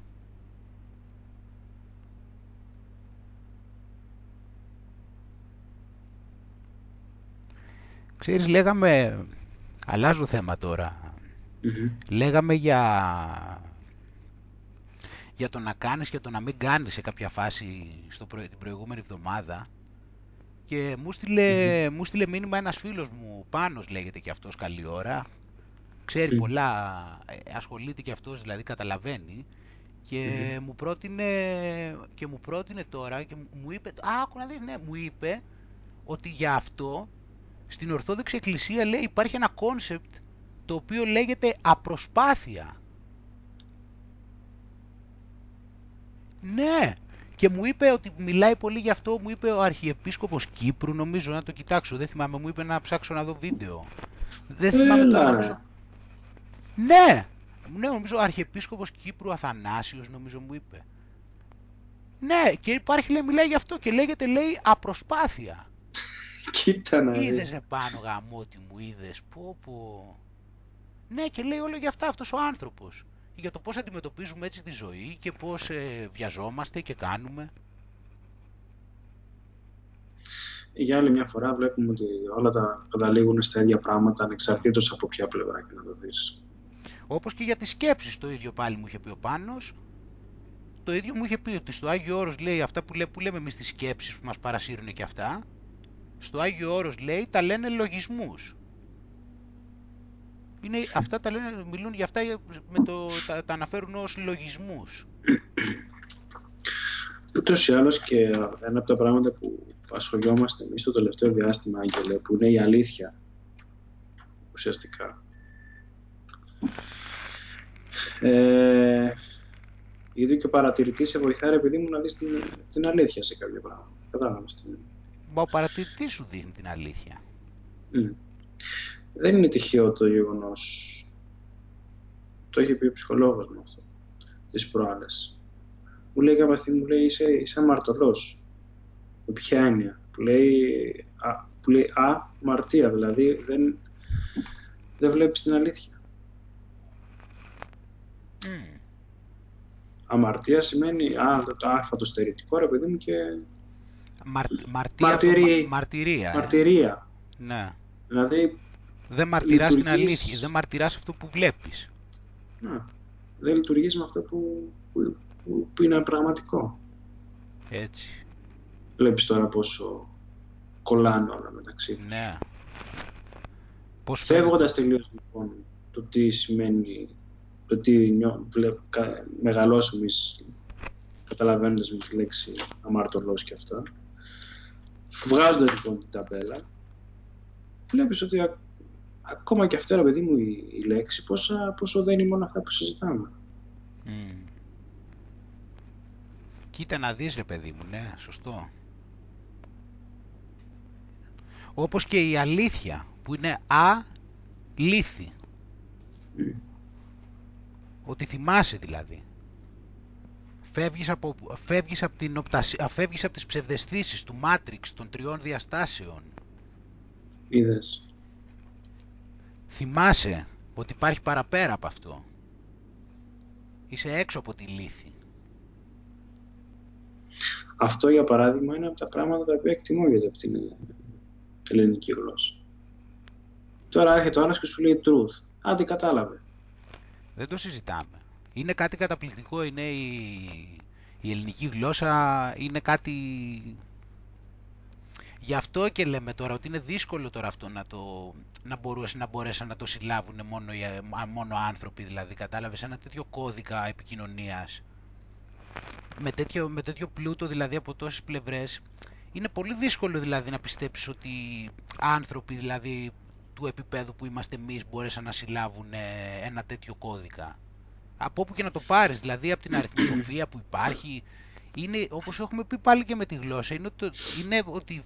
Φαίνεται ότι είναι, επειδή έχουμε πει ότι έτσι κι αλλιώς η γλώσσα, όπως έχουμε πει πολλές φορές, αποτελεί ταμπέλα έτσι κι αλλιώς και η γλώσσα δεν μπορεί ποτέ να περιγράψει την πραγματικότητα πλήρως, γιατί είναι και η γλώσσα ταμπέλα, καθώς μια λέξη δεν σημαίνει ότι σκέφτεσαι. Δηλαδή, θα πω τη λέξη δέντρο και τώρα θα σκεφτείς εσύ ένα δέντρο που είχε στο χωριό σου, ας πούμε, μια ελιά, και εγώ μπορώ να σκεφτώ μια βελανιδιά. δεν είναι οι ταμπέλες μας, δηλαδή όλων ενών είναι διαφορετικές, γι' αυτό και είναι αδύνατο να μπορούμε να επικοινωνούμε τέλεια με τις λέξεις, δηλαδή να μπορέσουμε να μεταφέρουμε με τη χρήση των ήχων το βίωμα. Είναι κάτι, δεν μπορούμε να φτάσουμε σε αυτό το επίπεδο. Γι' αυτό και το ΤΑΟ δεν μπορεί να ονομαστεί.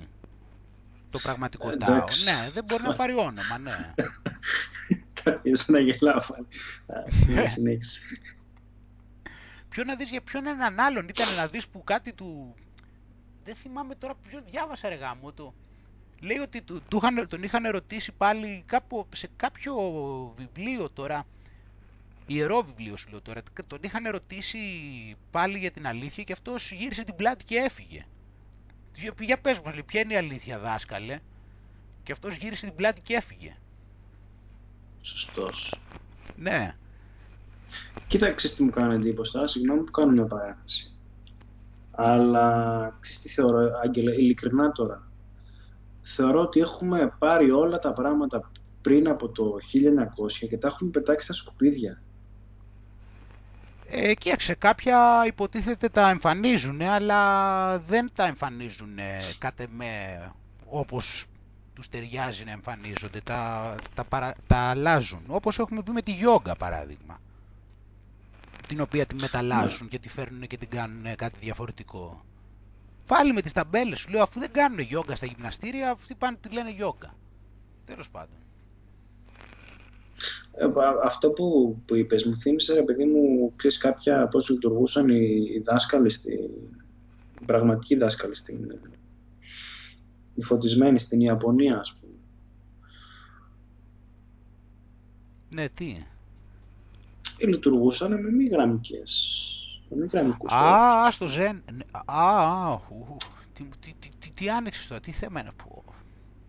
Και ξέρεις τώρα, γι' αυτό σου λέω, έχουμε πάρει όλο αυτό το πράγμα, όλη αυτή τη σοφία, ρε παιδί μου, των νέων, όλα αυτά τα πράγματα που έχουν ανακαλύψει αυτοί και λέμε, α, δεν είναι τίποτα αυτά, τα πετάξουμε τα σκουπίδια, ας βάλουμε, ξέρω εγώ, παιδιά στην τάξη να κοιτάνε για τα ίδια. Και λες τώρα, έχουν ανακαλύψει τόσα πράγματα αυτοί οι άνθρωποι και δεν μας νοιάζει καθόλου. Ναι, ναι. Αυτό είναι μωρέ ότι αυτοί είναι σε μία άλλη... δεν είναι στη γραμμική λογική. Γι' αυτό έχουν και τα koans στο Zen. Τα ξέρετε την ονομασία αυτή, τα koan. Το έχουμε πει μαζί, ναι, τι λέω μωρέ, το έχουμε ξαναπεί. Είχα διαβάσει ένα βιβλίο που ήταν γεμάτο με koans. Ναι, γι' αυτό έχουν τα koans. Μα εμένα αυτό ήταν που με άλλαξε. Εμένα σαν άγγελο δηλαδή, η τεράστια αλλαγή στη ζωή μου ήταν ότι άρχισα και διάβαζα βιβλία, όχι ευρωπαϊκά, διάβαζα βιβλία για το Zen, κατάλαβες, διάβαζα βιβλία που περιγράφανε το Zen από βουδιστές, κατάλαβες. Και αυτοί γράφουν με άλλο τρόπο και είναι μια άλλη λογική τους. Εκεί ήταν που με έβαλε σε ένα άλλο τρόπο σκέψης και κατάλαβα ότι υπάρχει κάτι πέρα από το γραμμικό, γιατί αυτοί περιγράφανε τα πράγματα και σκεφτόντουσαν με έναν τρόπο που εγώ δεν μπορούσα να τον συλλάβω στην αρχή.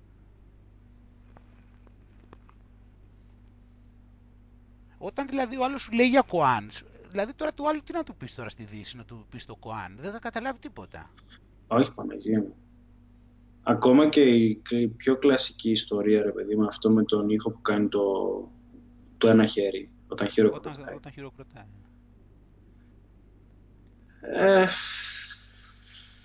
Πρέπει να περάσει πολλά επίπεδα για να καταλάβεις τι κατά σημαίνει αυτό το πράγμα. Μα το σκέφτομαι και θυμάμαι και τον εαυτό μου, ότι και εγώ στην αρχή έτσι δεν είχε νόημα και ξέρεις και τι. Πολλές φορές σου μπορεί και να μην μπορείς και να το πεις αυτό που καταλαβαίνεις. Μπορεί να μην μπορείς να το πεις καν. Μα αυτό είναι το θέμα. Ναι. Αυτό είναι που σου λέω ότι θα πρέπει να καταλάβεις στο τέλος, ότι δεν υπάρχει. Ναι, κατάλαβες τι γίνεται και μετά ξέρεις τι κάνουν. Πάνε οι δυτικοί επιστήμονες και τους κάνουν ερωτήσεις και επειδή δεν τους απαντάνε, ρε παιδί μου, αναλυτικά...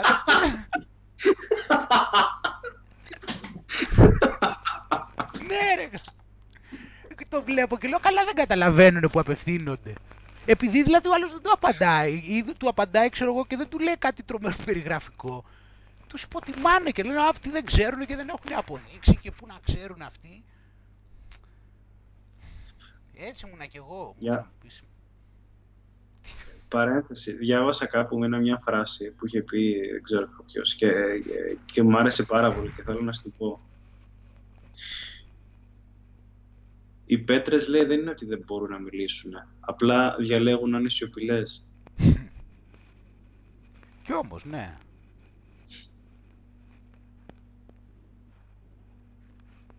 Είναι μεγάλη η αξία, ξέρεις, πρέπει να δείξεις ότι ξέρεις, κατάλαβες, δεν είναι τώρα να νομίζει κανείς ότι δεν ξέρεις. Πρέπει να τους το δείξει εκεί με λόγια. Ναι, βλέπεις, είδες που το πάμε, ναι, είδες πως πάει το πράγμα. Και σου λέω το άλλο το παράδοξο, ότι έτσι κι αλλιώς τα λόγια δεν μπορούν, δηλαδή αν μπλέκεις με τα λόγια χάνεις και το νόημα μετά. Γι' αυτό και τις περισσότερες αρκετές περιπτώσεις, ρε παιδί μου, στα ακούω, βλέπεις ότι ο άλλος διαλογίζεται, ρε παιδί μου, μαθητής, και κάποια στιγμή έρχεται ο δάσκαλος και μια μου το ραβδί, ρε παιδί μου, και φεύγει. Και μπορεί και τότε να μπει αυτός και πολλές φορές, ας πούμε, μπαίνουν σε σαμάτι όταν του ρίχνει το χτύπημα με το τέτοιο. Εκείνη τη στιγμή δηλαδή που του ρίχνει με το ραβδί, μπορεί ο άλλος, ξέρω εγώ, μέχρι και ότι έχουν επιβοτιστεί κιόλας, σου λέει. Πολλές φορές. Ναι, γιατί είναι τελείως παράδοξα αυτά που κάνουν από τη γραμμική λογική. Και γι' αυτό τους εκτιμάω αυτούς τους κερατάδες, ρε γαμώτο. Τους εκτιμάω, δεν θυμάμαι τώρα, το ξανά πάμε αυτό τώρα, απλώς το λέω συνέχεια. Τους έχω σε μια υπόλοιψη, γιατί αυτοί... Φαίνεται ότι ξέρανε από μυαλό, κατάλαβες, ξέρανε το μυαλό. Ξέρανε, ήταν καλοί στο μυαλό αυτοί οι άτιμοι εκεί στην Ανατολή. Είχανε καταλάβει πολύ καλά το μυαλό. Αυτό είναι το θέμα. Ναι. Είναι πολύ κοντά σε αυτό, είναι πολύ πιο κοντά σε αυτό που σου είπαμε, πώς σκέφτομαι εγώ την ψυχοθεραπεία. Γιατί η ψυχοθεραπεία για μένα είναι ότι έρχεσαι, ρε παιδί μου, και τον βγάζεις από τις παράλογες εξισώσεις που έχεις στο μυαλό του. Δεν είναι το βάζεις πιο βαθιά εκεί πέρα. Έρχεται κάποια στιγμή και του δίνεις μια με το ραβδί και του σκίζεις τη σύνδεση που έχει στο μυαλό του, την ηλίθια σύνδεση που έχει στο μυαλό του σε ένα θέμα. Και μετά απελευθερώνεται αυτός. Δηλαδή πόσο κοντά είναι σε αυτή την ιστορία που είπες εσύ τώρα. Ναι, ναι, ναι. Βλέπεις, ναι, βλέπεις δηλαδή ότι, προσπαθούν. Και αυτό είναι το θέμα, ότι προσπαθούμε δηλαδή να λύσουμε τα πράγματα μόνο, ξέρω εγώ, με μια γραμμική λογική, mentally εντελώς κιόλας. Γιατί ξέρεις γιατί είναι και το θέμα. Τώρα πάμε αλλού βέβαια, απλώς μετά θα έρθω να σου μιλήσω πάρα πολύ για τα συναισθήματα. Ευχαρίστως. Ναι, εννοώ ότι είναι μεγάλη κουβέντα αυτό. Δηλαδή αυτό ήταν και ένα έτσι...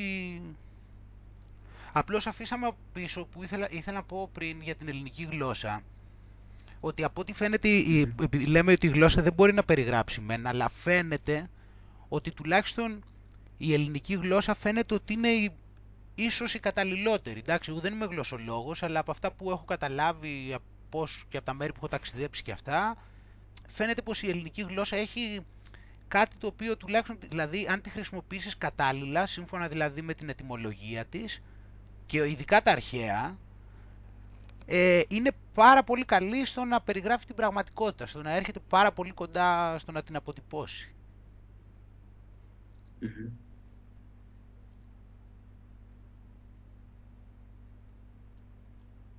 Είναι μια γλώσσα, δηλαδή πρόκειται για τη... Τέλος πάντων, δηλαδή όταν βλέπεις ότι μπλέκεται στη γλώσσα, μπλέκονται πολύ και τα μαθηματικά, μετά πάει χοντρένει το παιχνίδι, κατάλαβες. Πρόκειται για μια γλώσσα, δηλαδή αν βάλεις τα μαθηματικά, μετά πας και πάρεις και τη δεις την κοσμολογία σε ένα επίπεδο, ξέρω εγώ, μαθηματικό. Πώς το αντιλαμβανόταν ο Πυθαγόρας και ο Πλάτων βέβαια, γιατί είχε πολύ τη γεωμετρία και αυτά. Αν τα πάρεις αυτά έτσι και σκεφτείς και μετά βάλεις και τη γλώσσα μέσα, θα δεις ότι πρόκειται για τη γλώσσα του σύμπαντος. Πρόκειται για μια συμπαντική γλώσσα. Δεν είναι δηλαδή τώρα ένα έτσι βρήκαμε λέξεις να λέμε για να συνεννοούμαστε. Πάει πολύ μακριά το παιχνίδι. Αλλά δυστυχώς όλα αυτά τώρα που λέω πιθανόν να ακούγονται τρέλες, έτσι, και θεωρίες συνωμοσίας και δεν ξέρω και εγώ τι.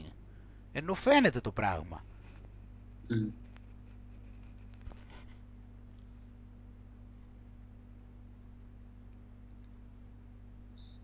Και μετά με αυτά τώρα που λέμε... δηλαδή βλέπεις με το μυαλό, δηλαδή βλέπεις από τη μία πας, δηλαδή στην ουσία με εξισώσεις, να λύσεις άλλες εξισώσεις. Δηλαδή πας να βρεις εξισώσεις, να λύσεις τις εξισώσεις με μετά από άλλες εξισώσεις. Προσπαθείς να χρησιμοποιήσεις το γραμμικό μοντέλο για να λύσεις κάτι το οποίο ακριβώς δημιουργήθηκε το πρόβλημα επειδή έκανες μια γραμμική, ένα γραμμικό δηλαδή, μοντέλο. Δηλαδή, όπως είπε και ο Einstein, δηλαδή ότι πας να λύσεις το πρόβλημα με τον ίδιο τρόπο που δημιουργήθηκε.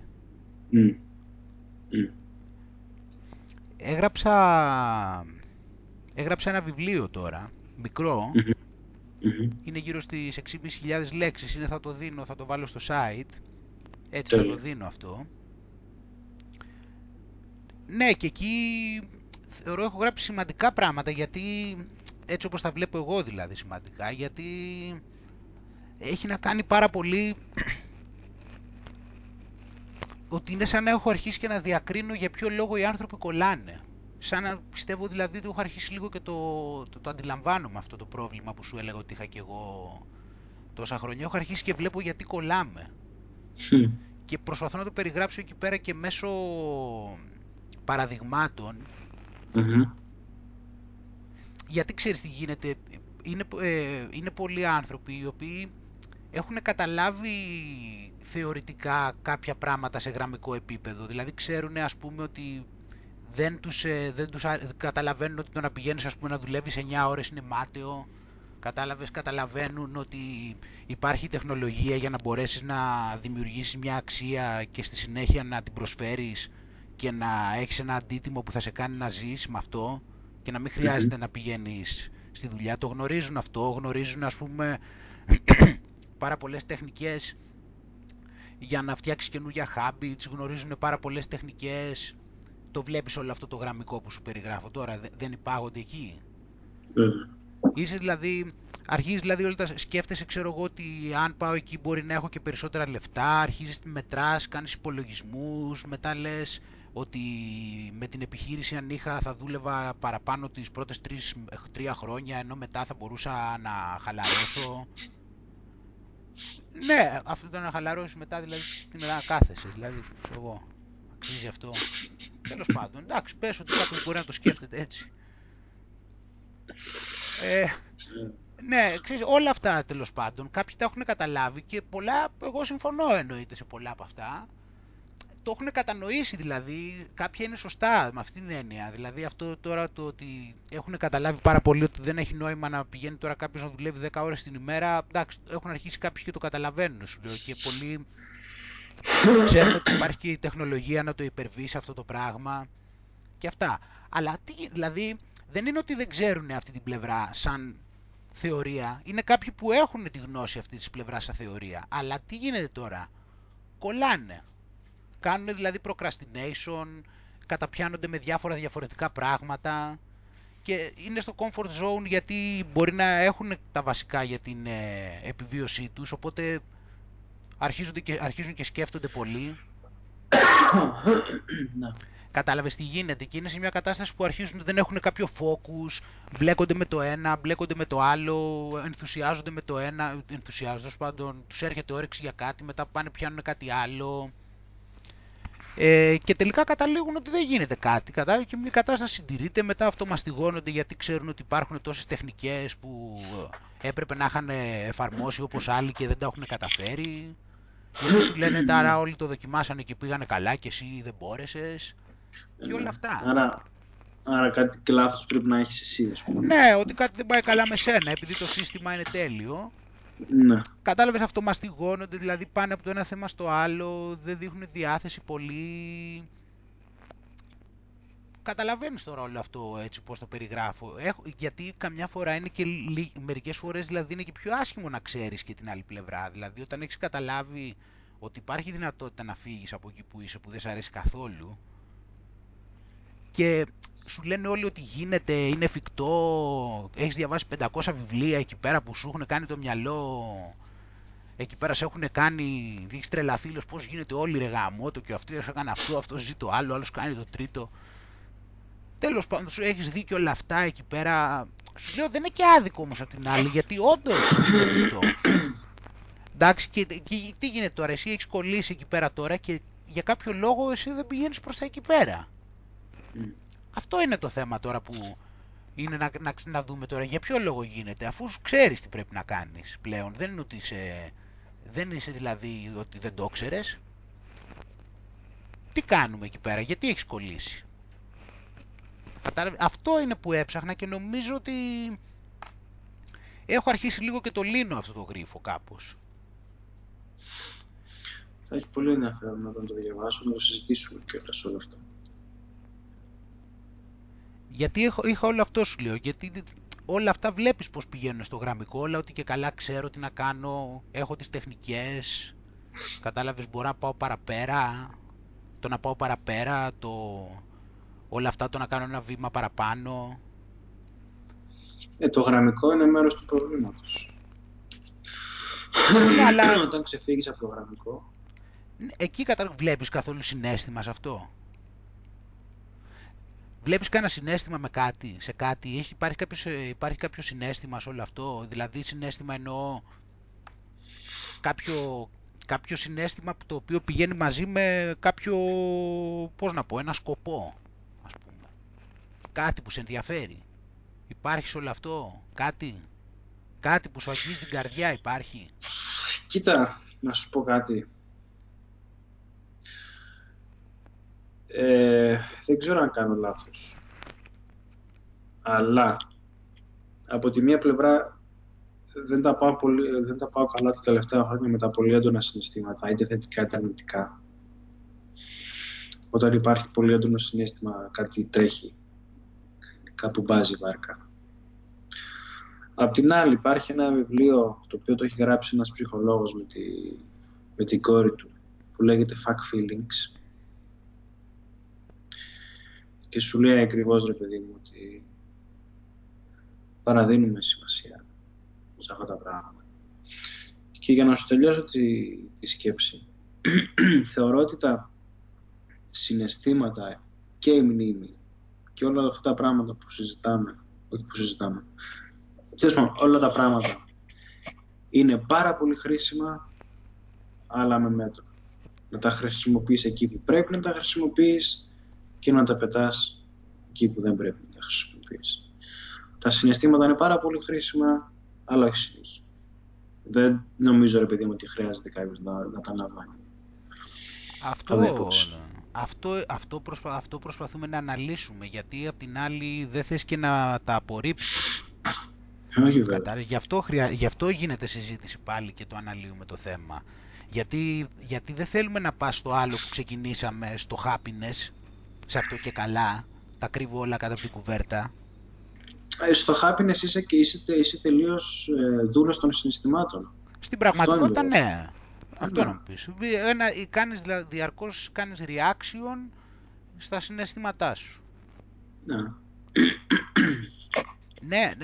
Μα προσπαθούμε να το αναλύσουμε, γιατί ούτε μπορείς να τα απορρίψεις, ούτε όμως και χρειάζεται να κολλήσεις με αυτά και να κάνεις ό,τι σου υπαγορεύουν.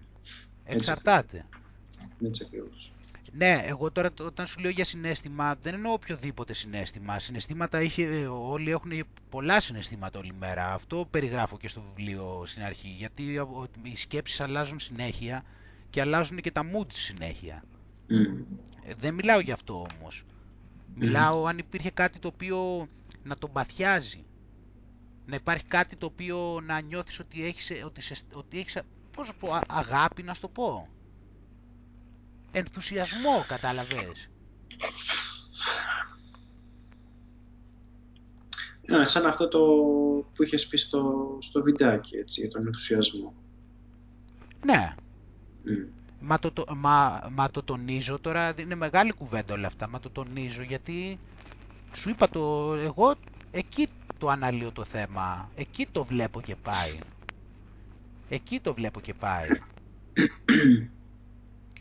Εκεί είναι δηλαδή αυτά όλα βέβαια θέλουν καλυμπράρισμα προφανώς και τέτοια, έτσι, γιατί άμα κολλήσουμε στην ταμπέλα, καλά κρασιά, χαθήκαμε. Εντάξει, άστο τώρα, γι' αυτό τα αναλύουμε πολύ, απλώς όσο μπορούμε δηλαδή να αναλύσουμε δηλαδή και να πούμε, αν το δεις δηλαδή και το παρατηρήσεις, θα δεις ότι ο ενθουσιασμός τα συμπεριλαμβάνει όλα. Με τον ενθουσιασμό τα συμπεριλαμβάνει όλα και όλα γίνονται. Τι σημαίνει ενθουσιασμός λεκτικά? Το έχεις ψάξει? Ναι, σημαίνει εν, Θεό, ουσία. Δηλαδή μέσα στην ουσία του Θεού. Αν το πάρεις δηλαδή όλα αυτά και αν το δεις δηλαδή τι σημαίνει, πώς σε κάνει ο ενθουσιασμός, θα δεις ότι ο ενθουσιασμός σε βάζει στο τώρα, χάνεσαι στη στιγμή. Στο flow. Ναι, σκέψου στο flow, ότι είναι το flow, ας πούμε. Παίρνεις το flow καταρχάς. Δηλαδή είσαι μέσα στο flow, γίνεσαι ένα με τα πάντα, χάνεις την αίσθηση του εαυτού σου, μπορείς να δουλεύεις για όσες ώρες θέλεις ασταμάτητα, έχεις απίστευτη ενέργεια, θέλεις να το κάνεις όσο πιο καλά γίνεται, δεν σε νοιάζει, ξέρω εγώ, και μόνο που το κάνεις, δηλαδή εκείνη την ώρα είσαι εντελώς απορροφημένος, δεν σε νοιάζει τίποτα, δεν σκέφτεσαι,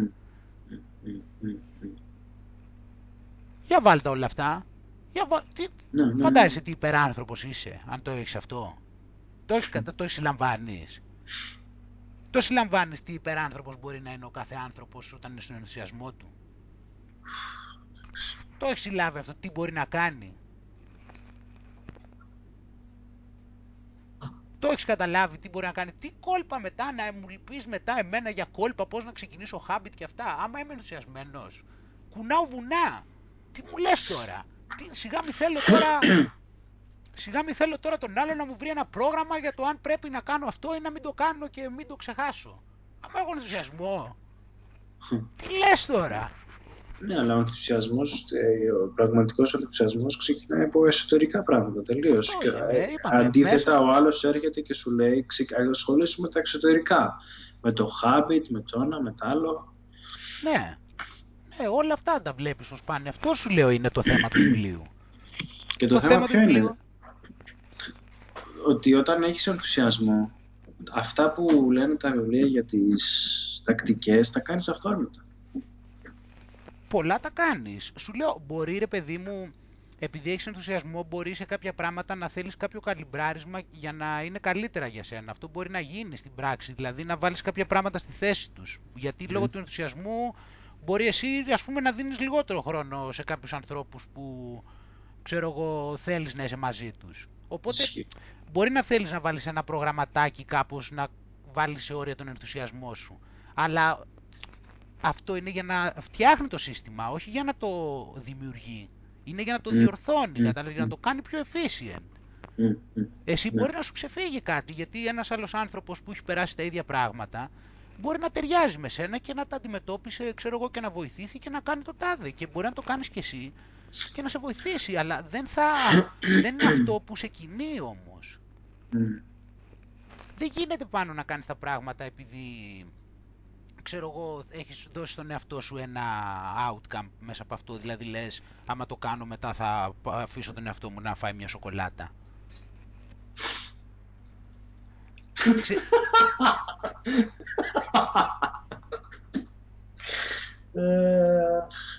Κάτι πράγματα σε βάθος χρόνου. Σε βάθος χρόνου είναι καλό, έτσι, γιατί και ο ενθουσιασμός, εντάξει, δεν σημαίνει ότι είσαι πάντα. Είναι βαθύς ο ενθουσιασμός και δεν χάνεται. Απλώς, εντάξει, έχεις τα πάνω σου και τα κάτω σου πάλι, έτσι, μην κολλάμε στις ταμπέλες. Γι' αυτό σου λέω και τα habits. Αυτό κατάλαβα με τον καιρό. Καλά είναι καλά και τα habits, γιατί και ενθουσιασμό να έχεις, θα έχεις τα πάνω και τα κάτω σου πάλι. Δεν σημαίνει ότι θα είσαι πάντα μες στην τρελή χαρά, γιατί μιλάμε για βάθος χρόνου. Οπότε καλό είναι να έχεις και κάποια οργάνωση, και όλα αυτά τα συστήματα που υπάρχουν χρειάζονται και αυτά κάποιες φορές, γιατί σου λέω θα υπάρξουν και εποχές, επειδή μιλάμε για πολύ καιρό, τώρα, για βάθος χρόνου, χρειάζονται και αυτά, ξέρω εγώ, κάποιες φορές, ας πούμε, εκεί που πας να ξεχαστείς, άνθρωποι είμαστε και τέτοια, εντάξει. Σε ένα βαθμό δηλαδή να έχεις ένα πρόγραμμα, αλλά δεν έχουν καταλάβει αυτό το πράγμα και πρόσχετα σου λέω τώρα ότι ο ενθουσιασμός δεν έχει μυαλό. Δεν το διαλέγεις εσύ, δεν το λύνεις, δεν λύνεις κάτι, δεν το κάνεις, κατάλαβες, γιατί σου είπα πριν για το συναίσθημα. Ναι. Δεν βγαίνει όταν πας στον ενθουσιασμό, το μυαλό υπάρχει μόνο, σου λέω, για αυτό το πράγμα, για να χρησιμοποιείς τις κατάλληλες μεθόδους, για να το βάζεις για να βάλεις τον ενθουσιασμό σου στα κατάλληλα αριάκια εκείνη την ώρα. Έρχεται το μυαλό λοιπόν και βλέπει τι γίνεται εκεί και λέει για κάτσε αυτό λίγο, μήπως εκεί παρασύρθηκα, κάτσε να διορθώσω το άλλο, μήπως εκεί γίνω πιο αποδοτικός, μήπως εκεί πέρα ξέρω εγώ ξοδεύω χρόνο χωρίς λόγο. Έρχονται λοιπόν τα προγραμματάκια, κατάλαβες, και σου στρώνουν την κατάσταση.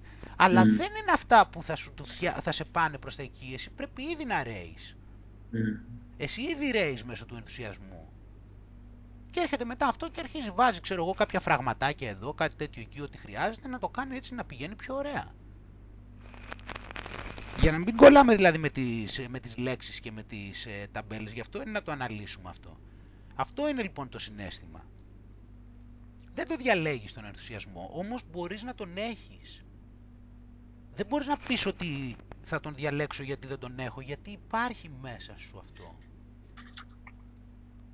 Βγαίνει από μέσα σου κάποια στιγμή. Αυτό είναι πια, γι' αυτό είναι φωτιά ρε παιδί μου που σε παρακινεί και διαρκεί για πολλή ώρα. Όλοι έχουμε πράγματα που μας ενθουσιάζουν, όλοι, δεν είναι δυνατόν. Δεν υπάρχει άνθρωπος στην πραγματικότητα.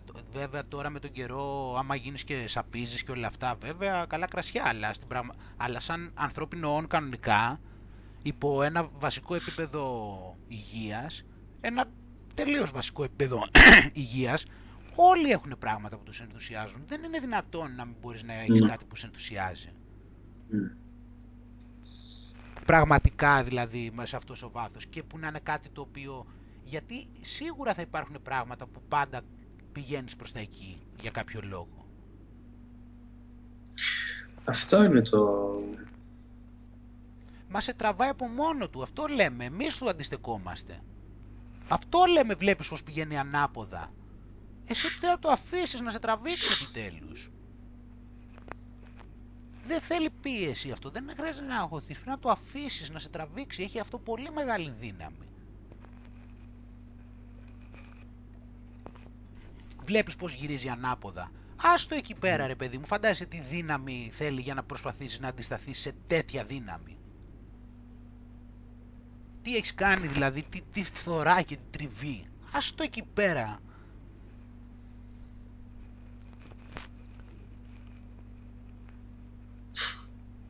Άστο εκεί πέρα ρε παιδί μου, αφού βγαίνει εκεί θα ανθίζεις, μιλάμε μέρες ολόκληρες, δεν θα κοιμάσαι.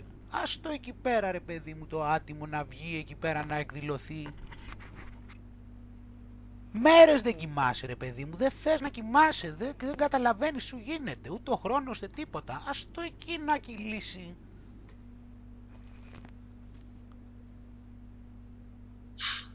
Μπροστά στα μάτια μας είναι και δεν το βλέπουμε. Και έρχεται εκεί και σου λέει άφησέ με ρε παιδάκι μου επιτέλους. Και νομίζεις εσύ ότι παλεύεις. Και τι παλεύεις να κάνεις, τι παλεύεις να του αντισταθείς. Εσύ παλεύεις, νομίζεις ότι είναι για το καλό σου και εσύ στην πραγματικότητα παλεύεις να πας κόντρα σε αυτό. Για φαντάσου.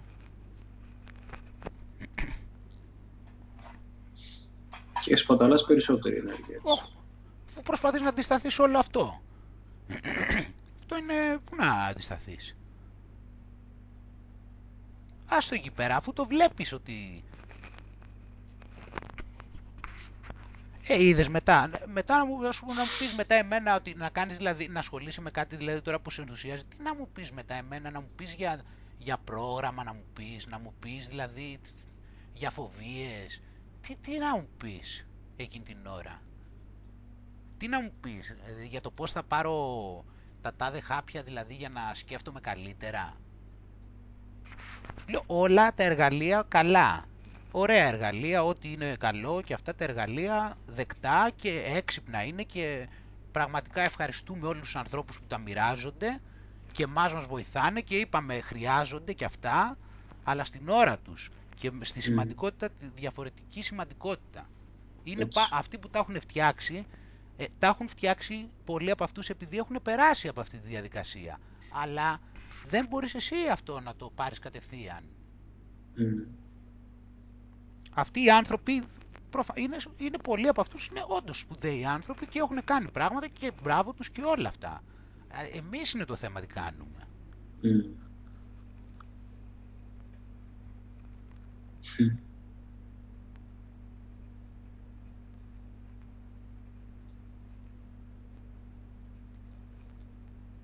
Είναι πολύ ενδιαφέρον, σου λέω, άμα το παρατηρήσω, τον τονίζω τον ενθουσιασμό με την κανονική του έννοια, γιατί είναι πολύ ενδιαφέρον να το δεις. Δηλαδή, πώς μπορείς να έχεις ένα τέτοιο εργαλείο στα χέρια σου.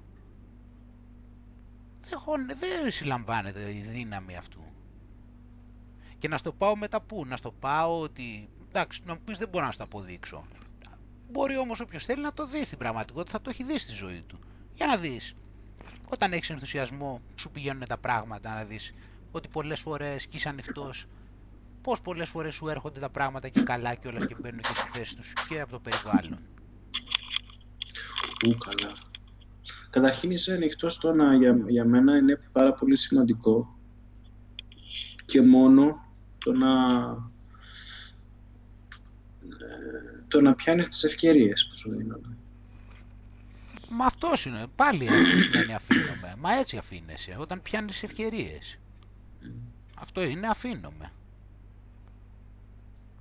Είδες πόσο διαφορετικό είναι αυτό το τέτοιο, άμα καταλάβεις δηλαδή, αρχίσεις και μπαίνεις έτσι σε αυτήν την έννοια, να μην προσπαθείς να τα χειραγωγείς όλα. Και θέλω να πω και άλλο τώρα. Θέλω να πω, δηλαδή, σκέψου τώρα τις καταστάσεις, δηλαδή, εγώ ξέρεις πως έχω κάνει ένα switch σε ένα πράγμα το οποίο πιστεύω με βοηθάει πάρα πολύ. Δηλαδή, όταν έχω κάτι να κάνω που μου προκαλείται άγχος γι' αυτό, ενώ που έχει να κάνει, ξέρω εγώ, πώς λένε κάποιος αν έχει να δώσει μια συνέντευξη και τέτοια πράγματα, έτσι, πες και είμαστε πιο πριν, για κάποιο λόγο έχουμε αγχωθεί, έτσι. Κάτι αναμένεται να γίνει, κάτι θα κάνουμε, ξέρω εγώ, κάτι θα χρειαστεί, κάτι θα γίνει και για κάποιο λόγο μας έχει δημιουργηθεί ένα άγχος, έτσι. Και αρχίζουμε τώρα εμείς στο μυαλό μας και λέμε και τι θα γίνει εκεί και άμα γίνει αυτό τι θα κάνω και άμα κάνω το άλλο και σκέφτεσαι, αρχίζεις και κάνεις διαρκώς στρατηγική στο μυαλό σου. Νομίζεις ότι κάνεις βασικά. Έτσι, και αρχίζεις και σκέφτεσαι και λες αν γίνει αυτό θα κάνω έτσι, αν γίνει το άλλο αυτό και ελπίζω να είμαι καλά και θα προσπαθήσω αυτό και θα κάνω το άλλο και θα κάνω το τρίτο. Συνήθως αυτό δεν κάνεις. Αρχίζεις λοιπόν και σκέφτεσαι όλη την ώρα και σκέφτεσαι. Για το τι θα γίνει όταν πας εκεί πέρα για να είσαι έτοιμος, ξέρω εγώ, για τα πάντα, ξέρω εγώ, να τα αντιμετωπίσεις. Οκ. Εγώ λοιπόν πιστεύω ότι αυτό σε αγχώνει περισσότερο και είναι πολύ πιθανόν να τα χάσεις μετά για τον λόγο αυτόν ότι έχεις μπουρδουκλωθεί στο μυαλό σου, έχεις καταγχωθεί και το πιο πιθανό είναι ότι μετά θα τα χάσεις και όλα αυτά που έχεις σκεφτεί δεν θα τα χρησιμοποιήσεις κιόλας. Και το αντιλαμβάνομαι πλέον τελείως διαφορετικά. Ξέρεις τι κάνω πλέον, πώς το βλέπω. Δίνω βάση σε ένα πράγμα. Όταν δηλαδή αρχίζει και μου γεννιέται, ξέρω εγώ, άγχος και κάνω πολλές σκέψεις, λέω μέσα μου, επειδή το ξέρω πλέον, και λέω ότι το μόνο που με ενδιαφέρει είναι τότε, εκείνη τη στιγμή, να είμαι ήρεμος.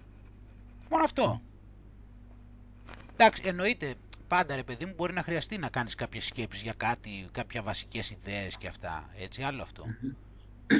Αυτό που με ενδιαφέρει πάνω είναι το πιο πολύ απ' όλα, δηλαδή τα άλλα ελάχιστα οτιδήποτε άλλο, είναι να είμαι εκεί, εκείνη τη στιγμή στο τώρα, με καθαρό μυαλό και ήρεμος. Αυτό θέλω. Μου φτάνει. Γιατί έχω ξέρω... βρει κάτι. Γιατί ξέρεις...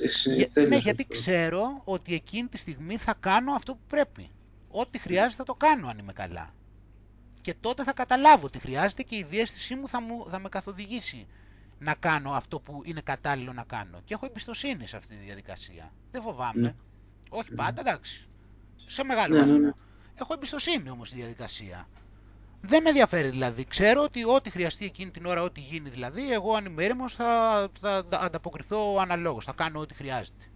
Αν είμαι καλά εκείνη τη στιγμή, η διέστησή μου θα με καθοδηγήσει και θα κάνω αυτό που χρειάζεται. Και έχω καταλάβει πλέον ότι είναι πάρα πολύ, είναι τεράστια αλλαγή αυτή, πολύ σημαντική να καταλάβει ο άνθρωπος. Και είδες πάλι πώς βγαίνεις από το γραμμικό. Βέβαια, μου θύμισες πάρα πολύ και τον παρατηρητή τώρα. Ότι είναι σαν να λες, ρε παιδί μου, okay, ας απομακρυνθώ λίγο, ας ηρεμήσω και θα μου βγει και η λύση. Ναι, δεν είναι ότι έχω σκοπό, απλώς έχω καταλάβει ότι είναι σημαντικότερο το ένα από το άλλο. Καταλαβαίνεις. Έχω κατανοήσει τη διαφορά. Έχω κατανοήσει δηλαδή ότι το ένα με ρίχνει, ενώ το άλλο είμαι σίγουρος ότι σε μεγάλο βαθμό θα με ανεβάσει.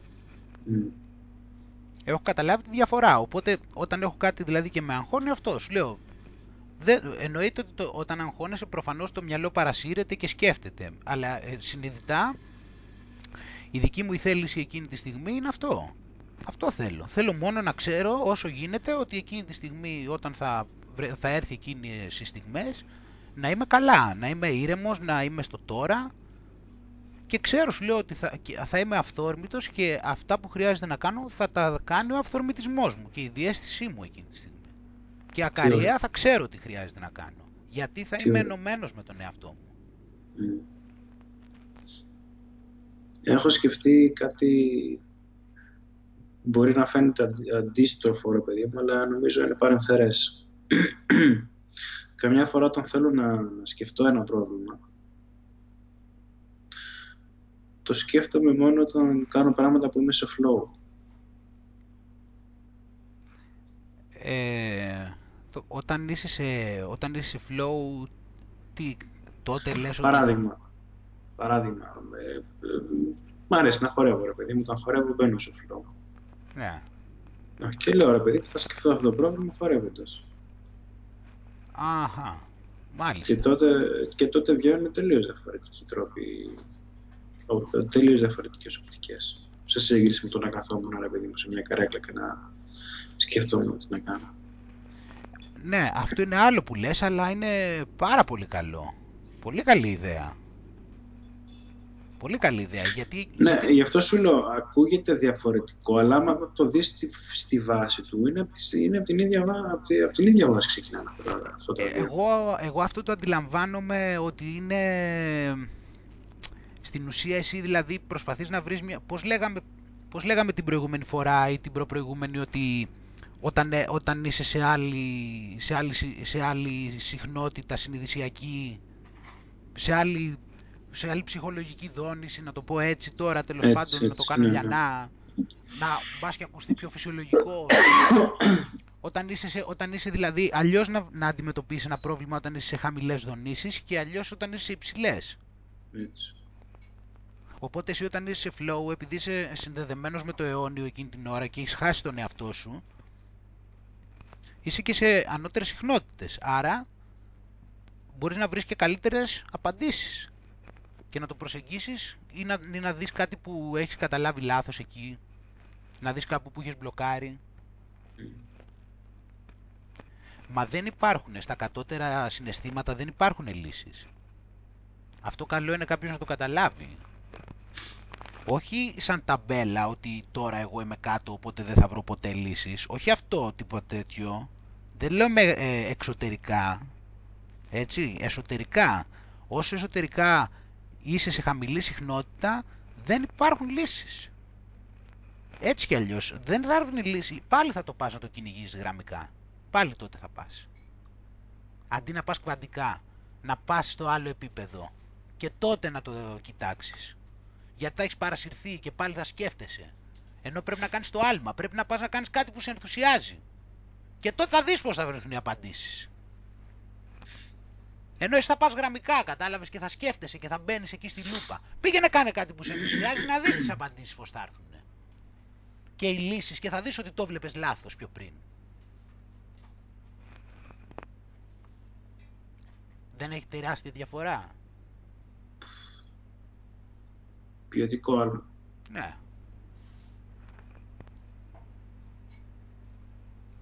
Ναι. Υπάρχουν, εξής, είδες το μυαλό μας μέσα, τι εργαλείο έχει από μόνο του, τι εργαλειοθήκη είναι από μόνη της. Απλώς, κατάλαβες τι γίνεται, πρέπει να σε κάνουν άθεο, κατάλαβες, πρέπει να σε κάνουν να θεωρείς ότι όπως περιγράφεται η εξέλιξη είναι τα πάντα. Κατάλαβες, πρέπει να σε κάνουν ανταγωνιστικό, πρέπει να σε κάνουν γραμμικά όλα, να κάνεις εξισώσεις, να σε κάνουν εκεί να μετράς, να σε κάνουν να θες απαντήσεις, κατάλαβες. Όποιος δεν μιλάει να τον θεωρείς βλάκα. Είχε μια άσκηση το wherever you go, there you are. Αχα. Σου λέει κάτσε για ένα διάστημα και μείνε με τα ερωτήματά σου χωρίς να προσπαθείς να αφήσεις απάντηση. Κάτσε ρε παιδί μου 20 λεπτά. τι έχεις στο μυαλό σου, ξέρεις, το ένα ζήτημα. Αλλά χωρίς να προσπαθείς να το λύσεις. Και λες τώρα, κοίτα διαφορετικός τρόπος στο να βλέπεις το πράγμα. Όντως, είναι δηλαδή να σου ανοίγει τα μάτια, για φαντάσου. Και αυτό το κάνει με αυτόν τον τρόπο τώρα, άμα το σκεφτώ λίγο κάπως έτσι και το φανταστώ, δηλαδή στην ουσία τι γίνεται. Εσύ απομπλέκεσαι, τι γίνεται σε αυτήν την περίπτωση, είναι ότι το παρατηρείς καλύτερα, γιατί δεν το αρχίζεις να το ζορίζεις, αυθόρμητα μπορεί να το βλέπεις και το κατανοείς πιο καλά. Δεν το πας κόντρα.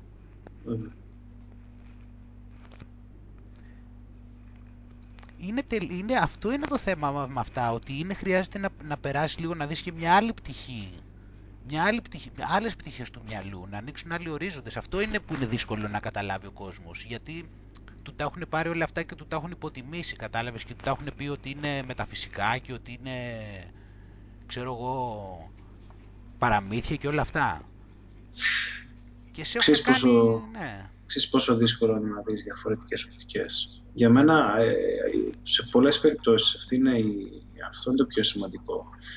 Και μια περίοδο πριν λίγες εβδομάδες έψαχνα αποκλειστικά για βιβλία του πώς να βοηθηθείς στο να δεις από διαφορετικές οπτικές τα πράγματα. Και δεν μπορούσα να βρω. Δεν μπορούσες να βρω βιβλία που να ασχολούνται αποκλειστικά με αυτό το θέμα. Με το πώς να το βλέπεις από διαφορετικές οπτικές. Μάλιστα. Εμένα θα με βοήθαγε πάρα πολύ το να πω, ok, με ποιο τρόπο, με ποια εργαλεία, κάνοντας ποια πράγματα θα μπορούσα ένα πρόβλημα να το δω από 30 διαφορετικές οπτικές. Και όταν το δεις πραγματικά από 30 διαφορετικές οπτικές, γιατί συνήθως το σκέφτεσαι με δύο δρόμους, και το σκέφτεσαι με δύο δρόμους, και άμα το καλοσκεφτείς, οι δύο δρόμοι είναι τελείως χάλια και οι δύο. Τη μια είναι μπρος γκρεμός και πίσω όραμα, και γι' αυτό είσαι στάσιμος. Όταν όμως δεις ότι υπάρχουν 30 διαφορετικοί δρόμοι και δεις ότι αρκετοί από αυτούς σου πηγαίνουν και όλα, ρε παιδί μου, δεν είναι ότι θα πρέπει να αλλάξεις το ήλιο σου για να μπορέσεις να τους καταφέρεις. Ναι, και ακριβώς εκεί πέρα ξεκλειδώνεσαι και το κάνεις πολύ πιο εύκολα. Αλλά σου λέω και πάλι, Άγγελε, δεν έχω βρει κάποιο συγκεκριμένο βιβλίο που να ασχολείται και με αυτό.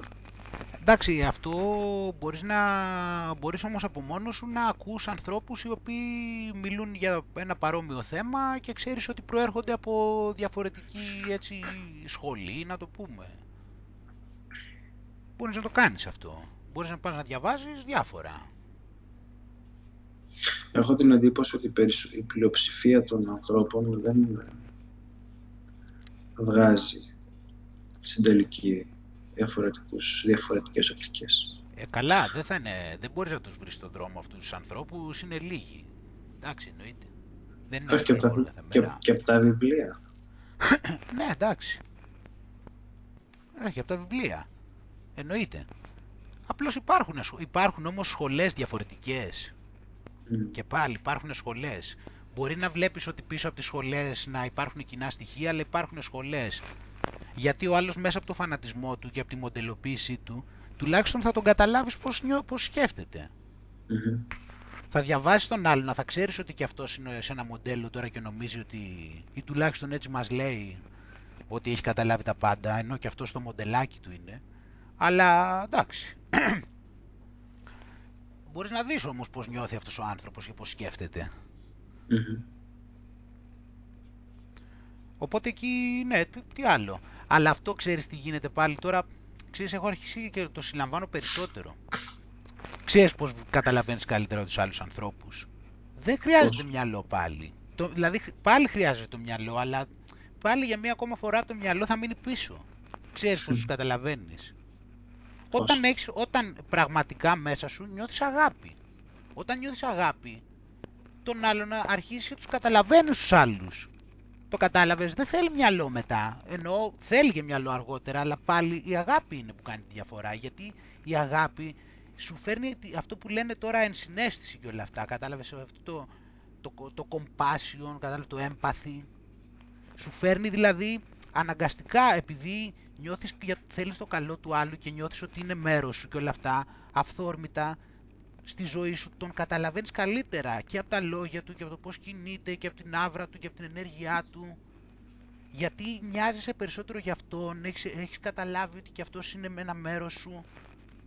Όλα αυτά δηλαδή που είναι χαρακτηριστικά της αγάπης, δηλαδή έχεις καταλάβει ότι είστε και στην ουσία παίζετε στην ουσία είστε δηλαδή μια διαφορετική απόχρωση τώρα του φάσματος, ενός τεραστίου φάσματος, και είστε μια μικρή διαφορά απόχρωσης ενός τεραστίου φάσματος.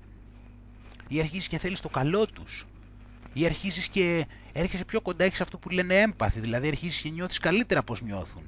Έτσι αρχίζεις λοιπόν και καταλαβαίνεις και τις πλευρές του αλουνού, παρότι μπορεί να είναι διαφορετικές από τις δικές σου οι ιδέες του ή και η συμπεριφορά του. Αλλά έτσι με αυτό, γιατί σου λέω είναι συναισθηματικό, γιατί αυτό θα σε κινητοποιεί να τον καταλαβαίνεις, θα το γίνεται αυθόρμητα πάλι, θα κατάλαβες, θα είναι από η δύναμη της ζωής θα σε κάνει να τον καταλάβεις, γιατί θα θες, γιατί θα θέλεις από μέσα σου να το κάνεις αυτό. Τα πες όλα, Άγγελο. Τα πες όλα και απ' την άλλη το βλέπεις ότι έγινε και ένας πλήρης κύκλος και άλλη μια φορά. Ξεκίνησες λέγοντας, ένας πλήρης κύκλος, γιατί ξεκίνησες λέγοντας για την παρατήρηση και κατέληξες λέγοντας για την αγάπη. Είχαμε πει την προηγούμενη φορά, κάποια φορά τέλος πάντων, ότι δύο είναι τα πράγματα που παραναβάλλονται. Παρατήρηση και αγάπη. Έτσι, έτσι. Οι δύο βασικότεροι πυλώνες. Αυτοί είναι οι δύο βασικότεροι πυλώνες της προσωπικής πορείας των ανθρώπων. Δηλαδή με αυτά τα δύο είναι σχεδόν πάνωπλοι, πιστεύω. Τουλάχιστον, δεν ξέρω, μη σου πω και γενικώς, εντάξει, δεν μπορώ να το πω αυτό, αλλά πιστεύω ότι είναι αυτά τα δύο, δηλαδή αν τα καταλάβεις, να καταλάβεις την ένωση. Γι' αυτό τώρα επειδή σκέφτονται γραμμικά, κατάλαβες, και δεν είναι εύκολο άλλος να το συλλάβει τόσο έτσι. Αρχίζεις και μιλάς για την ένωση. Είναι επιστημονικό αυτό. Μιλάμε για ένωση αυτή τη στιγμή. Γι' αυτό εγώ έτσι το περιγράφω. Περισσότερο που έτσι το κατάλαβα και εγώ στην αρχή. Έχει δηλαδή αυτό το... είναι να καταλάβεις την ένωση. Είναι να καταλάβεις ότι τον αέρα απλώς δεν τον βλέπεις. Εκεί είναι και ο αέρας. Απλώς δεν φαίνεται από τα μάτια σου. Εκεί είναι και ο αέρας. Δεν υπάρχει κενό. Αέρας είναι, απλώς δεν φαίνεται από τα ανθρώπινα μάτια. Αν είχες άλλα μάτια θα μπορούσες να τον βλέπεις.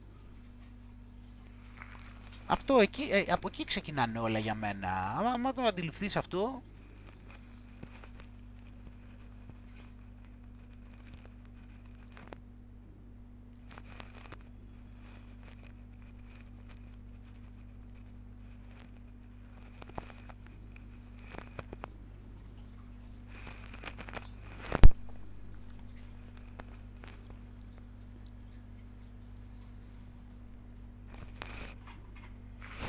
Ωραία πράγματα πάνω.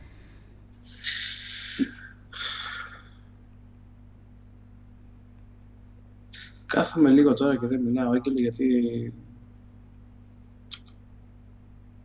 εντάξει. Και πάλι νιώθω ότι είπαμε τα πιο βασικά. Αφού... μα είδες πως γίνεται όμως πάλι. Με το κβαντικό και με το γραμμικό βλέπεις ότι τελικά συνέχεια γυρίζεις γύρω-γύρω.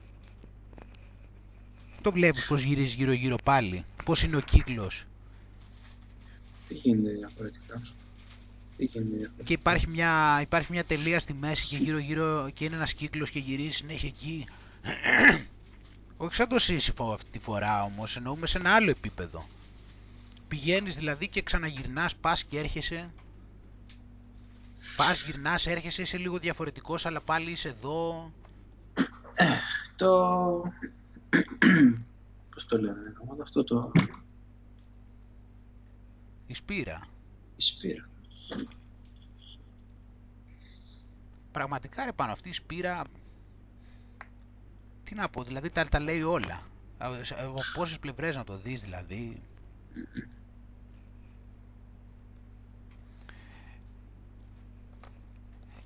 Η Σπύρα για μένα, τι να σου πω, ίσως δηλαδή θεωρώ και, ίσως και το σημαντικότερο σύμβολο από ό,τι έχω δει δηλαδή.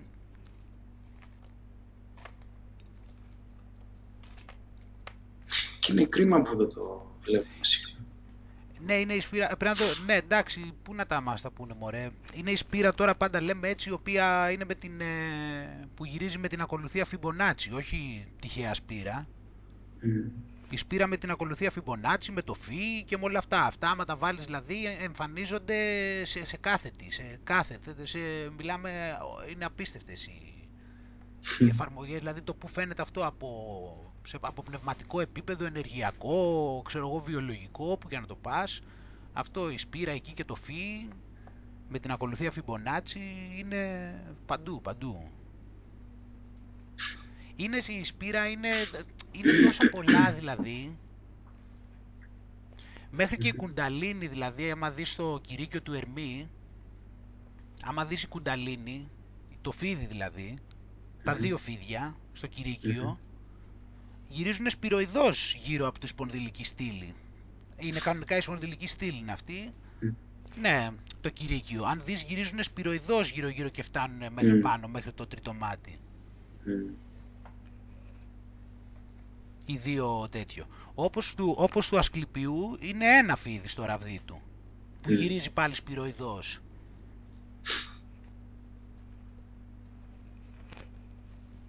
Εντάξει, μυαλά τώρα.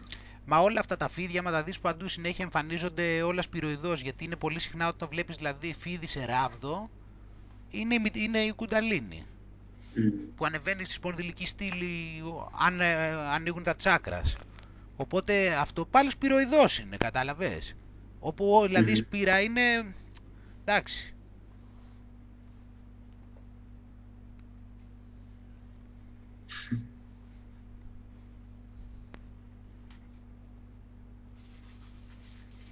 Να δούμε τώρα και εντωμεταξύ και Black Mirror τώρα πάνω, Καλά, εντάξει. Πάντως έχω δει δύο διαφορετικές απαντήσεις. Μία που σου λέει 2018 και άλλη που σου λέει ότι έχουν υποσχεθεί ότι θα γίνει το 2017. Τι να πεις, μήπως βγάλουν τα Χριστούγεννα να κάνουν κανένα. Αυτό που... το ελπιδοφόρο που διάβασα είναι το εξής, ότι είπαν ότι από τις 24 Νοεμβρίου θα αρχίσουν να... και για 13 μέρες θα αρχίσουν να βγάζουν συνέχεια πράγματα και τη 13η μέρα θα υπάρχει έκπληξη. Κάτσε, για ξαναπες, δεν το κατάλαβα αυτό, το σύστημα. Κάπου διάβασα ότι είχαν πει ότι 24 Νοεμβρίου θα αρχίσουν να βγάζουν πράγματα, όπως βγάζουν τα τρέιλερ τώρα σχεδόν κάθε μέρα ή κάθε δύο μέρες. Και στη 13η μέρα θα υπάρξει έκπληξη. Προφανώς θα σου πει πότε θα τη δείξουν. Τι φάση, πώς μας παίζουν έτσι εκεί πέρα, γιατί μας παίζουν έτσι, εμάς τους οπαδούς. Καλό παιχνίδι όμως αυτό, εντάξει. Ναι, εντάξει, ναι, για πλάκα εννοείται, λέω τώρα. Εγώ εντυπωσιάστηκα με τα τρέιλερ, εννοείται, πάρα πολύ. Αλλά εντάξει, δεν το ψάχνω και πολύ το θέμα με τα τρέιλερ. Γιατί ξέρεις τι... Αυτό τώρα... Θέλω να αναφερθώ πάλι σε κάτι λίγο που δεν καταλαβαίνουν οι δυτικοί άνθρωποι, πιστεύω εγώ. Και είναι σημαντικό. Εγώ, ας πούμε, τα τρέιλερ δεν τα βλέπω πάρα πολύ γενικά όταν υπάρχουν τρέιλερ. Όπως και... δεν τα βλέπω... Τα βλέπω δηλαδή, αλλά εντάξει, τώρα δεν κάθομαι να τα αναλύσω για να καταλάβω τι θα γίνει, επειδή δεν μπορώ να περιμένω και αυτά. Και αυτό, ένας λόγος που το κάνω, όπως έχω πει και με τα ταξίδια, ότι στα ταξίδια συγκεντρώνω τις πληροφορίες που χρειάζονται, αλλά δεν θέλω να έχω πολλά έτσι οπτικά, δεν θέλω να βλέπω πολλές φωτογραφίες και τέτοια, για να μου ανοίξει αυτό εκεί. Και αυτό θέλω να το πω και γενικότερα με τη ζωή, με πόσο διαφορετικό είναι και πόσο χρειάζεται να καταλάβουν κάποιοι, να καταλάβουμε κάποιοι, εννοώ στη Δύση κυρίως, και όλοι εμείς που έχουμε συνηθίσει να σκεφτόμαστε έτσι, ότι όταν μπαίνουμε σε ένα βίωμα δεν είναι σωστό να είμαστε προκατηλημένοι στο βίωμα, δεν είναι σωστό να έχουμε ένα μοντέλο στο μυαλό μας για το πώς θα είναι αυτό το βίωμα, γιατί θα το χαλάσουμε μετά την εμπειρία, θα χαλάσουμε την έκπληξη και δεν είναι ωραίο αυτό το πράγμα. Χρειάζεται να το ξεχάσουμε, να μπούμε μέσα στην εμπειρία με καθαρό μυαλό, με άδειο. Γιατί άμα έχεις προκατηληφθεί πιο πριν, μπορεί να μπεις εκεί πέρα μετά και θα τα κρίνεις τα πάντα σύμφωνα με το μοντέλο που έχεις στο μυαλό σου. Και δεν θα αφήσεις την εμπειρία να σου δείξει, να σου κάνει εκπλήξεις και να σου δείξει πράγματα που θα έχει να σου δείξει. Θα παρατηρείς μόνο αυτά που σου φαίνονται. Το πιάνεις προς το εννοώ. Χρειάζεται λοιπόν οι άνθρωποι να καταλάβουν ότι δεν χρειάζεται πριν από την εμπειρία να έχουν σκεφτεί πώς θα είναι η εμπειρία. Αντιθέτως, να περιμένουν και να είναι ανοιχτοί για να δούνε τι είναι αυτή η εμπειρία τελικά. Χωρίς σκέψη, γιατί άμα έχεις σκέψη, θα προσπαθείς η σκέψη να στο φτιάξει την εμπειρία σύμφωνα με το όπως τα έχεις εσύ στο μυαλό σου. Ενώ εσύ θες να βιώσεις εκεί. Θες να δεις τι είναι η κάθε εμπειρία. Και βλέπεις μετά να δεις γιατί πολλοί δεν καταλαβαίνουν ότι είναι ο διαλογισμός. Εκεί είναι το οξύμορο. Δεν καταλαβαίνουν ότι ο διαλογισμός είναι μάθημα του να αφήνεσαι. Δεν είναι μάθημα που πάλι πας και κάνεις κάτι για να πιέζεσαι.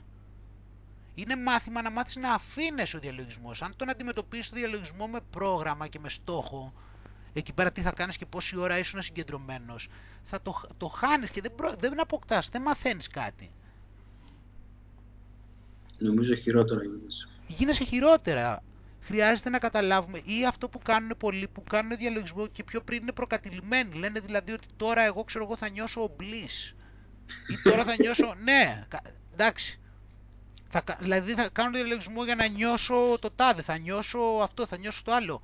Αυτό το πράγμα τώρα είναι καταστροφή. Είναι καταστροφή αυτό το πράγμα. Θα κάνω διαλογισμό για να νιώσω το τάδε συνέστημα. Δηλαδή, ξέρεις από πριν το βίωμα, το προκαθορίζεις τι βίωμα θα έχεις. Θέλει καιρό αυτά, ξέρεις, έτσι να τα χωνέψεις και τέτοια. Δεν πηγαίνεις πιο πριν να λες τι είναι κάτι, γιατί το χαλάς. Δεν έχεις μετά, δεν μπορείς να το χαρείς, γιατί το βλέπεις μετά με συγκεκριμένα γυαλιά. Πρέπει να τα αφήσεις. Ο διαλογισμός είναι μάθημα για να παρατηρείς, είναι για να αφήνεσαι ο διαλογισμός. Δεν είναι στόχος, είναι να μάθεις να αφήνεσαι.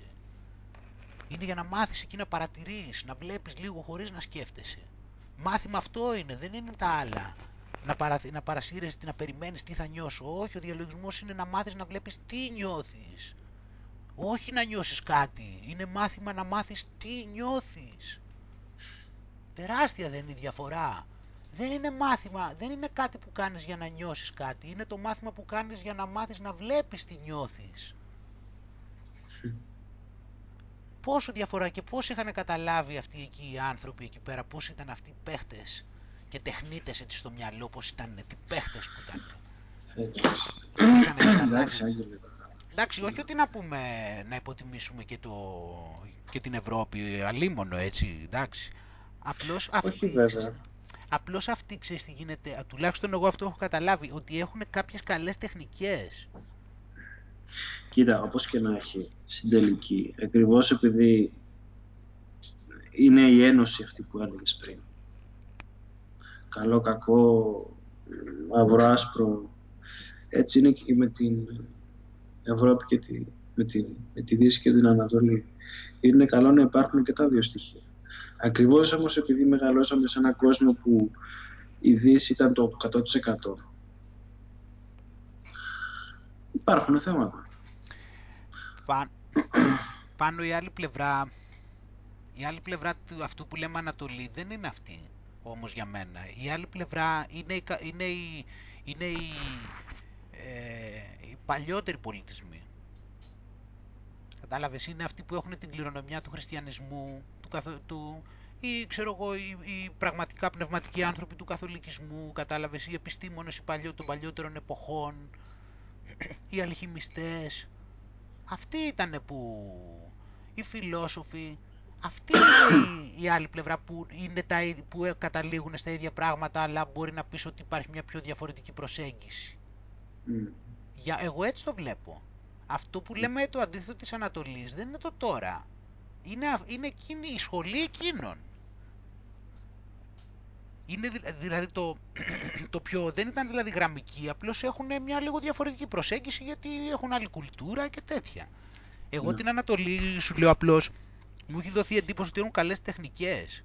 που καταδεικνύει ότι ξέρανε το μυαλό. Αυτό είναι, γιατί όταν εγώ ήθελα να είχα αρχίσει και συλλάμβανα κάποια πράγματα και ήθελα να βγω λίγο από όλο αυτό το γραμμικό και όλα τα τέτοια, η τεχνική του διαλογισμού με βοήθησε. Σαν τεχνική. Κάποιες τεχνικές του διαλογισμού με βοηθήσαν να περάσω σε ένα άλλο επίπεδο στην πράξη. Γιατί είχα την προδιάθεση, είχα την ψυχολογία, είχα κάνει το ένα initiation. Ήμουν initiated κατά μία έννοια στην αρχή, αλλά initiated όχι με αυτό που είναι initiated, ενώ πνευματικά προετοιμασμένος. Mm-hmm. Να καταλάβω δηλαδή πώς να αντιμετωπίζω το διαλογισμό. Mm-hmm. Και μετά ήταν που, ενώ ήμουν προετοιμασμένος και ήταν αυτά, με βοήθησε και η εξάσκηση αυτή να καταλαβαίνω πράγματα αλλιώς. Γιατί και αυτή η εξάσκηση με βοήθησε στο να αντιληφθώ τη σκέψη με ένα άλλο τρόπο. Mm-hmm. Και με βοήθησε στην πράξη όμως. Κατάλαβες, μέσα από πράξη. Αυτό ήταν το πλεονέκτημα εκείνων των τύπων. Γιατί είπαν πριν, δεν είναι ότι οι τεχνικές από μόνες τους, γιατί και πολλοί εκεί πέρα είναι θύματα των τεχνικών και αυτοί είναι θύματα των τεχνικών και της τέτοιας. Δεν εννοούμε ότι... Πάνε στο άλλο άκρο. Ναι, δεν πάνε λέμε και έτσι, να ξεκαθαρίσουμε.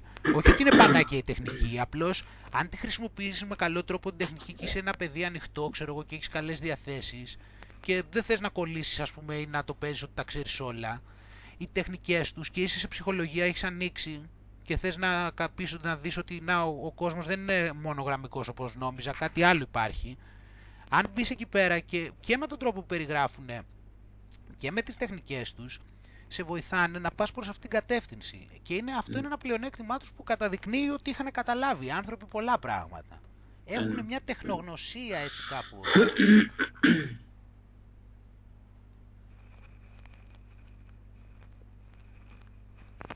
Αλλά ναι, εντάξει. Πολύ ωραία πράγματα.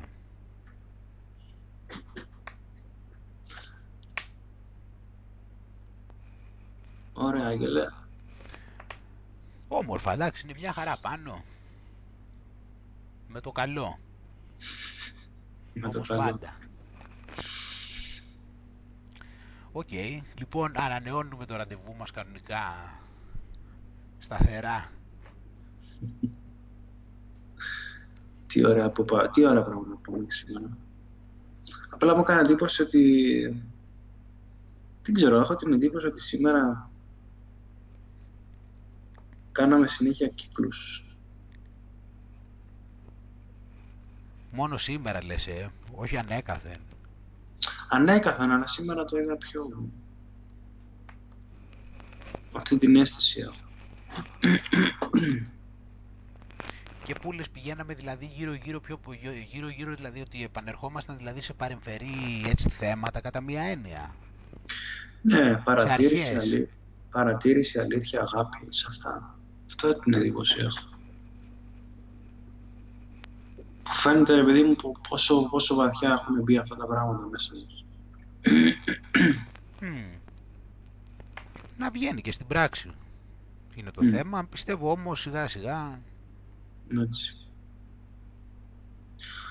Ωραία, Άγγελε. Καλό βράδυ. Λοιπόν, φιλιά πολλά πάνω. Καλό βράδυ. Εννοείται, σταθερά. Καληνύχτα πάνω. Γεια χαρά. Γεια.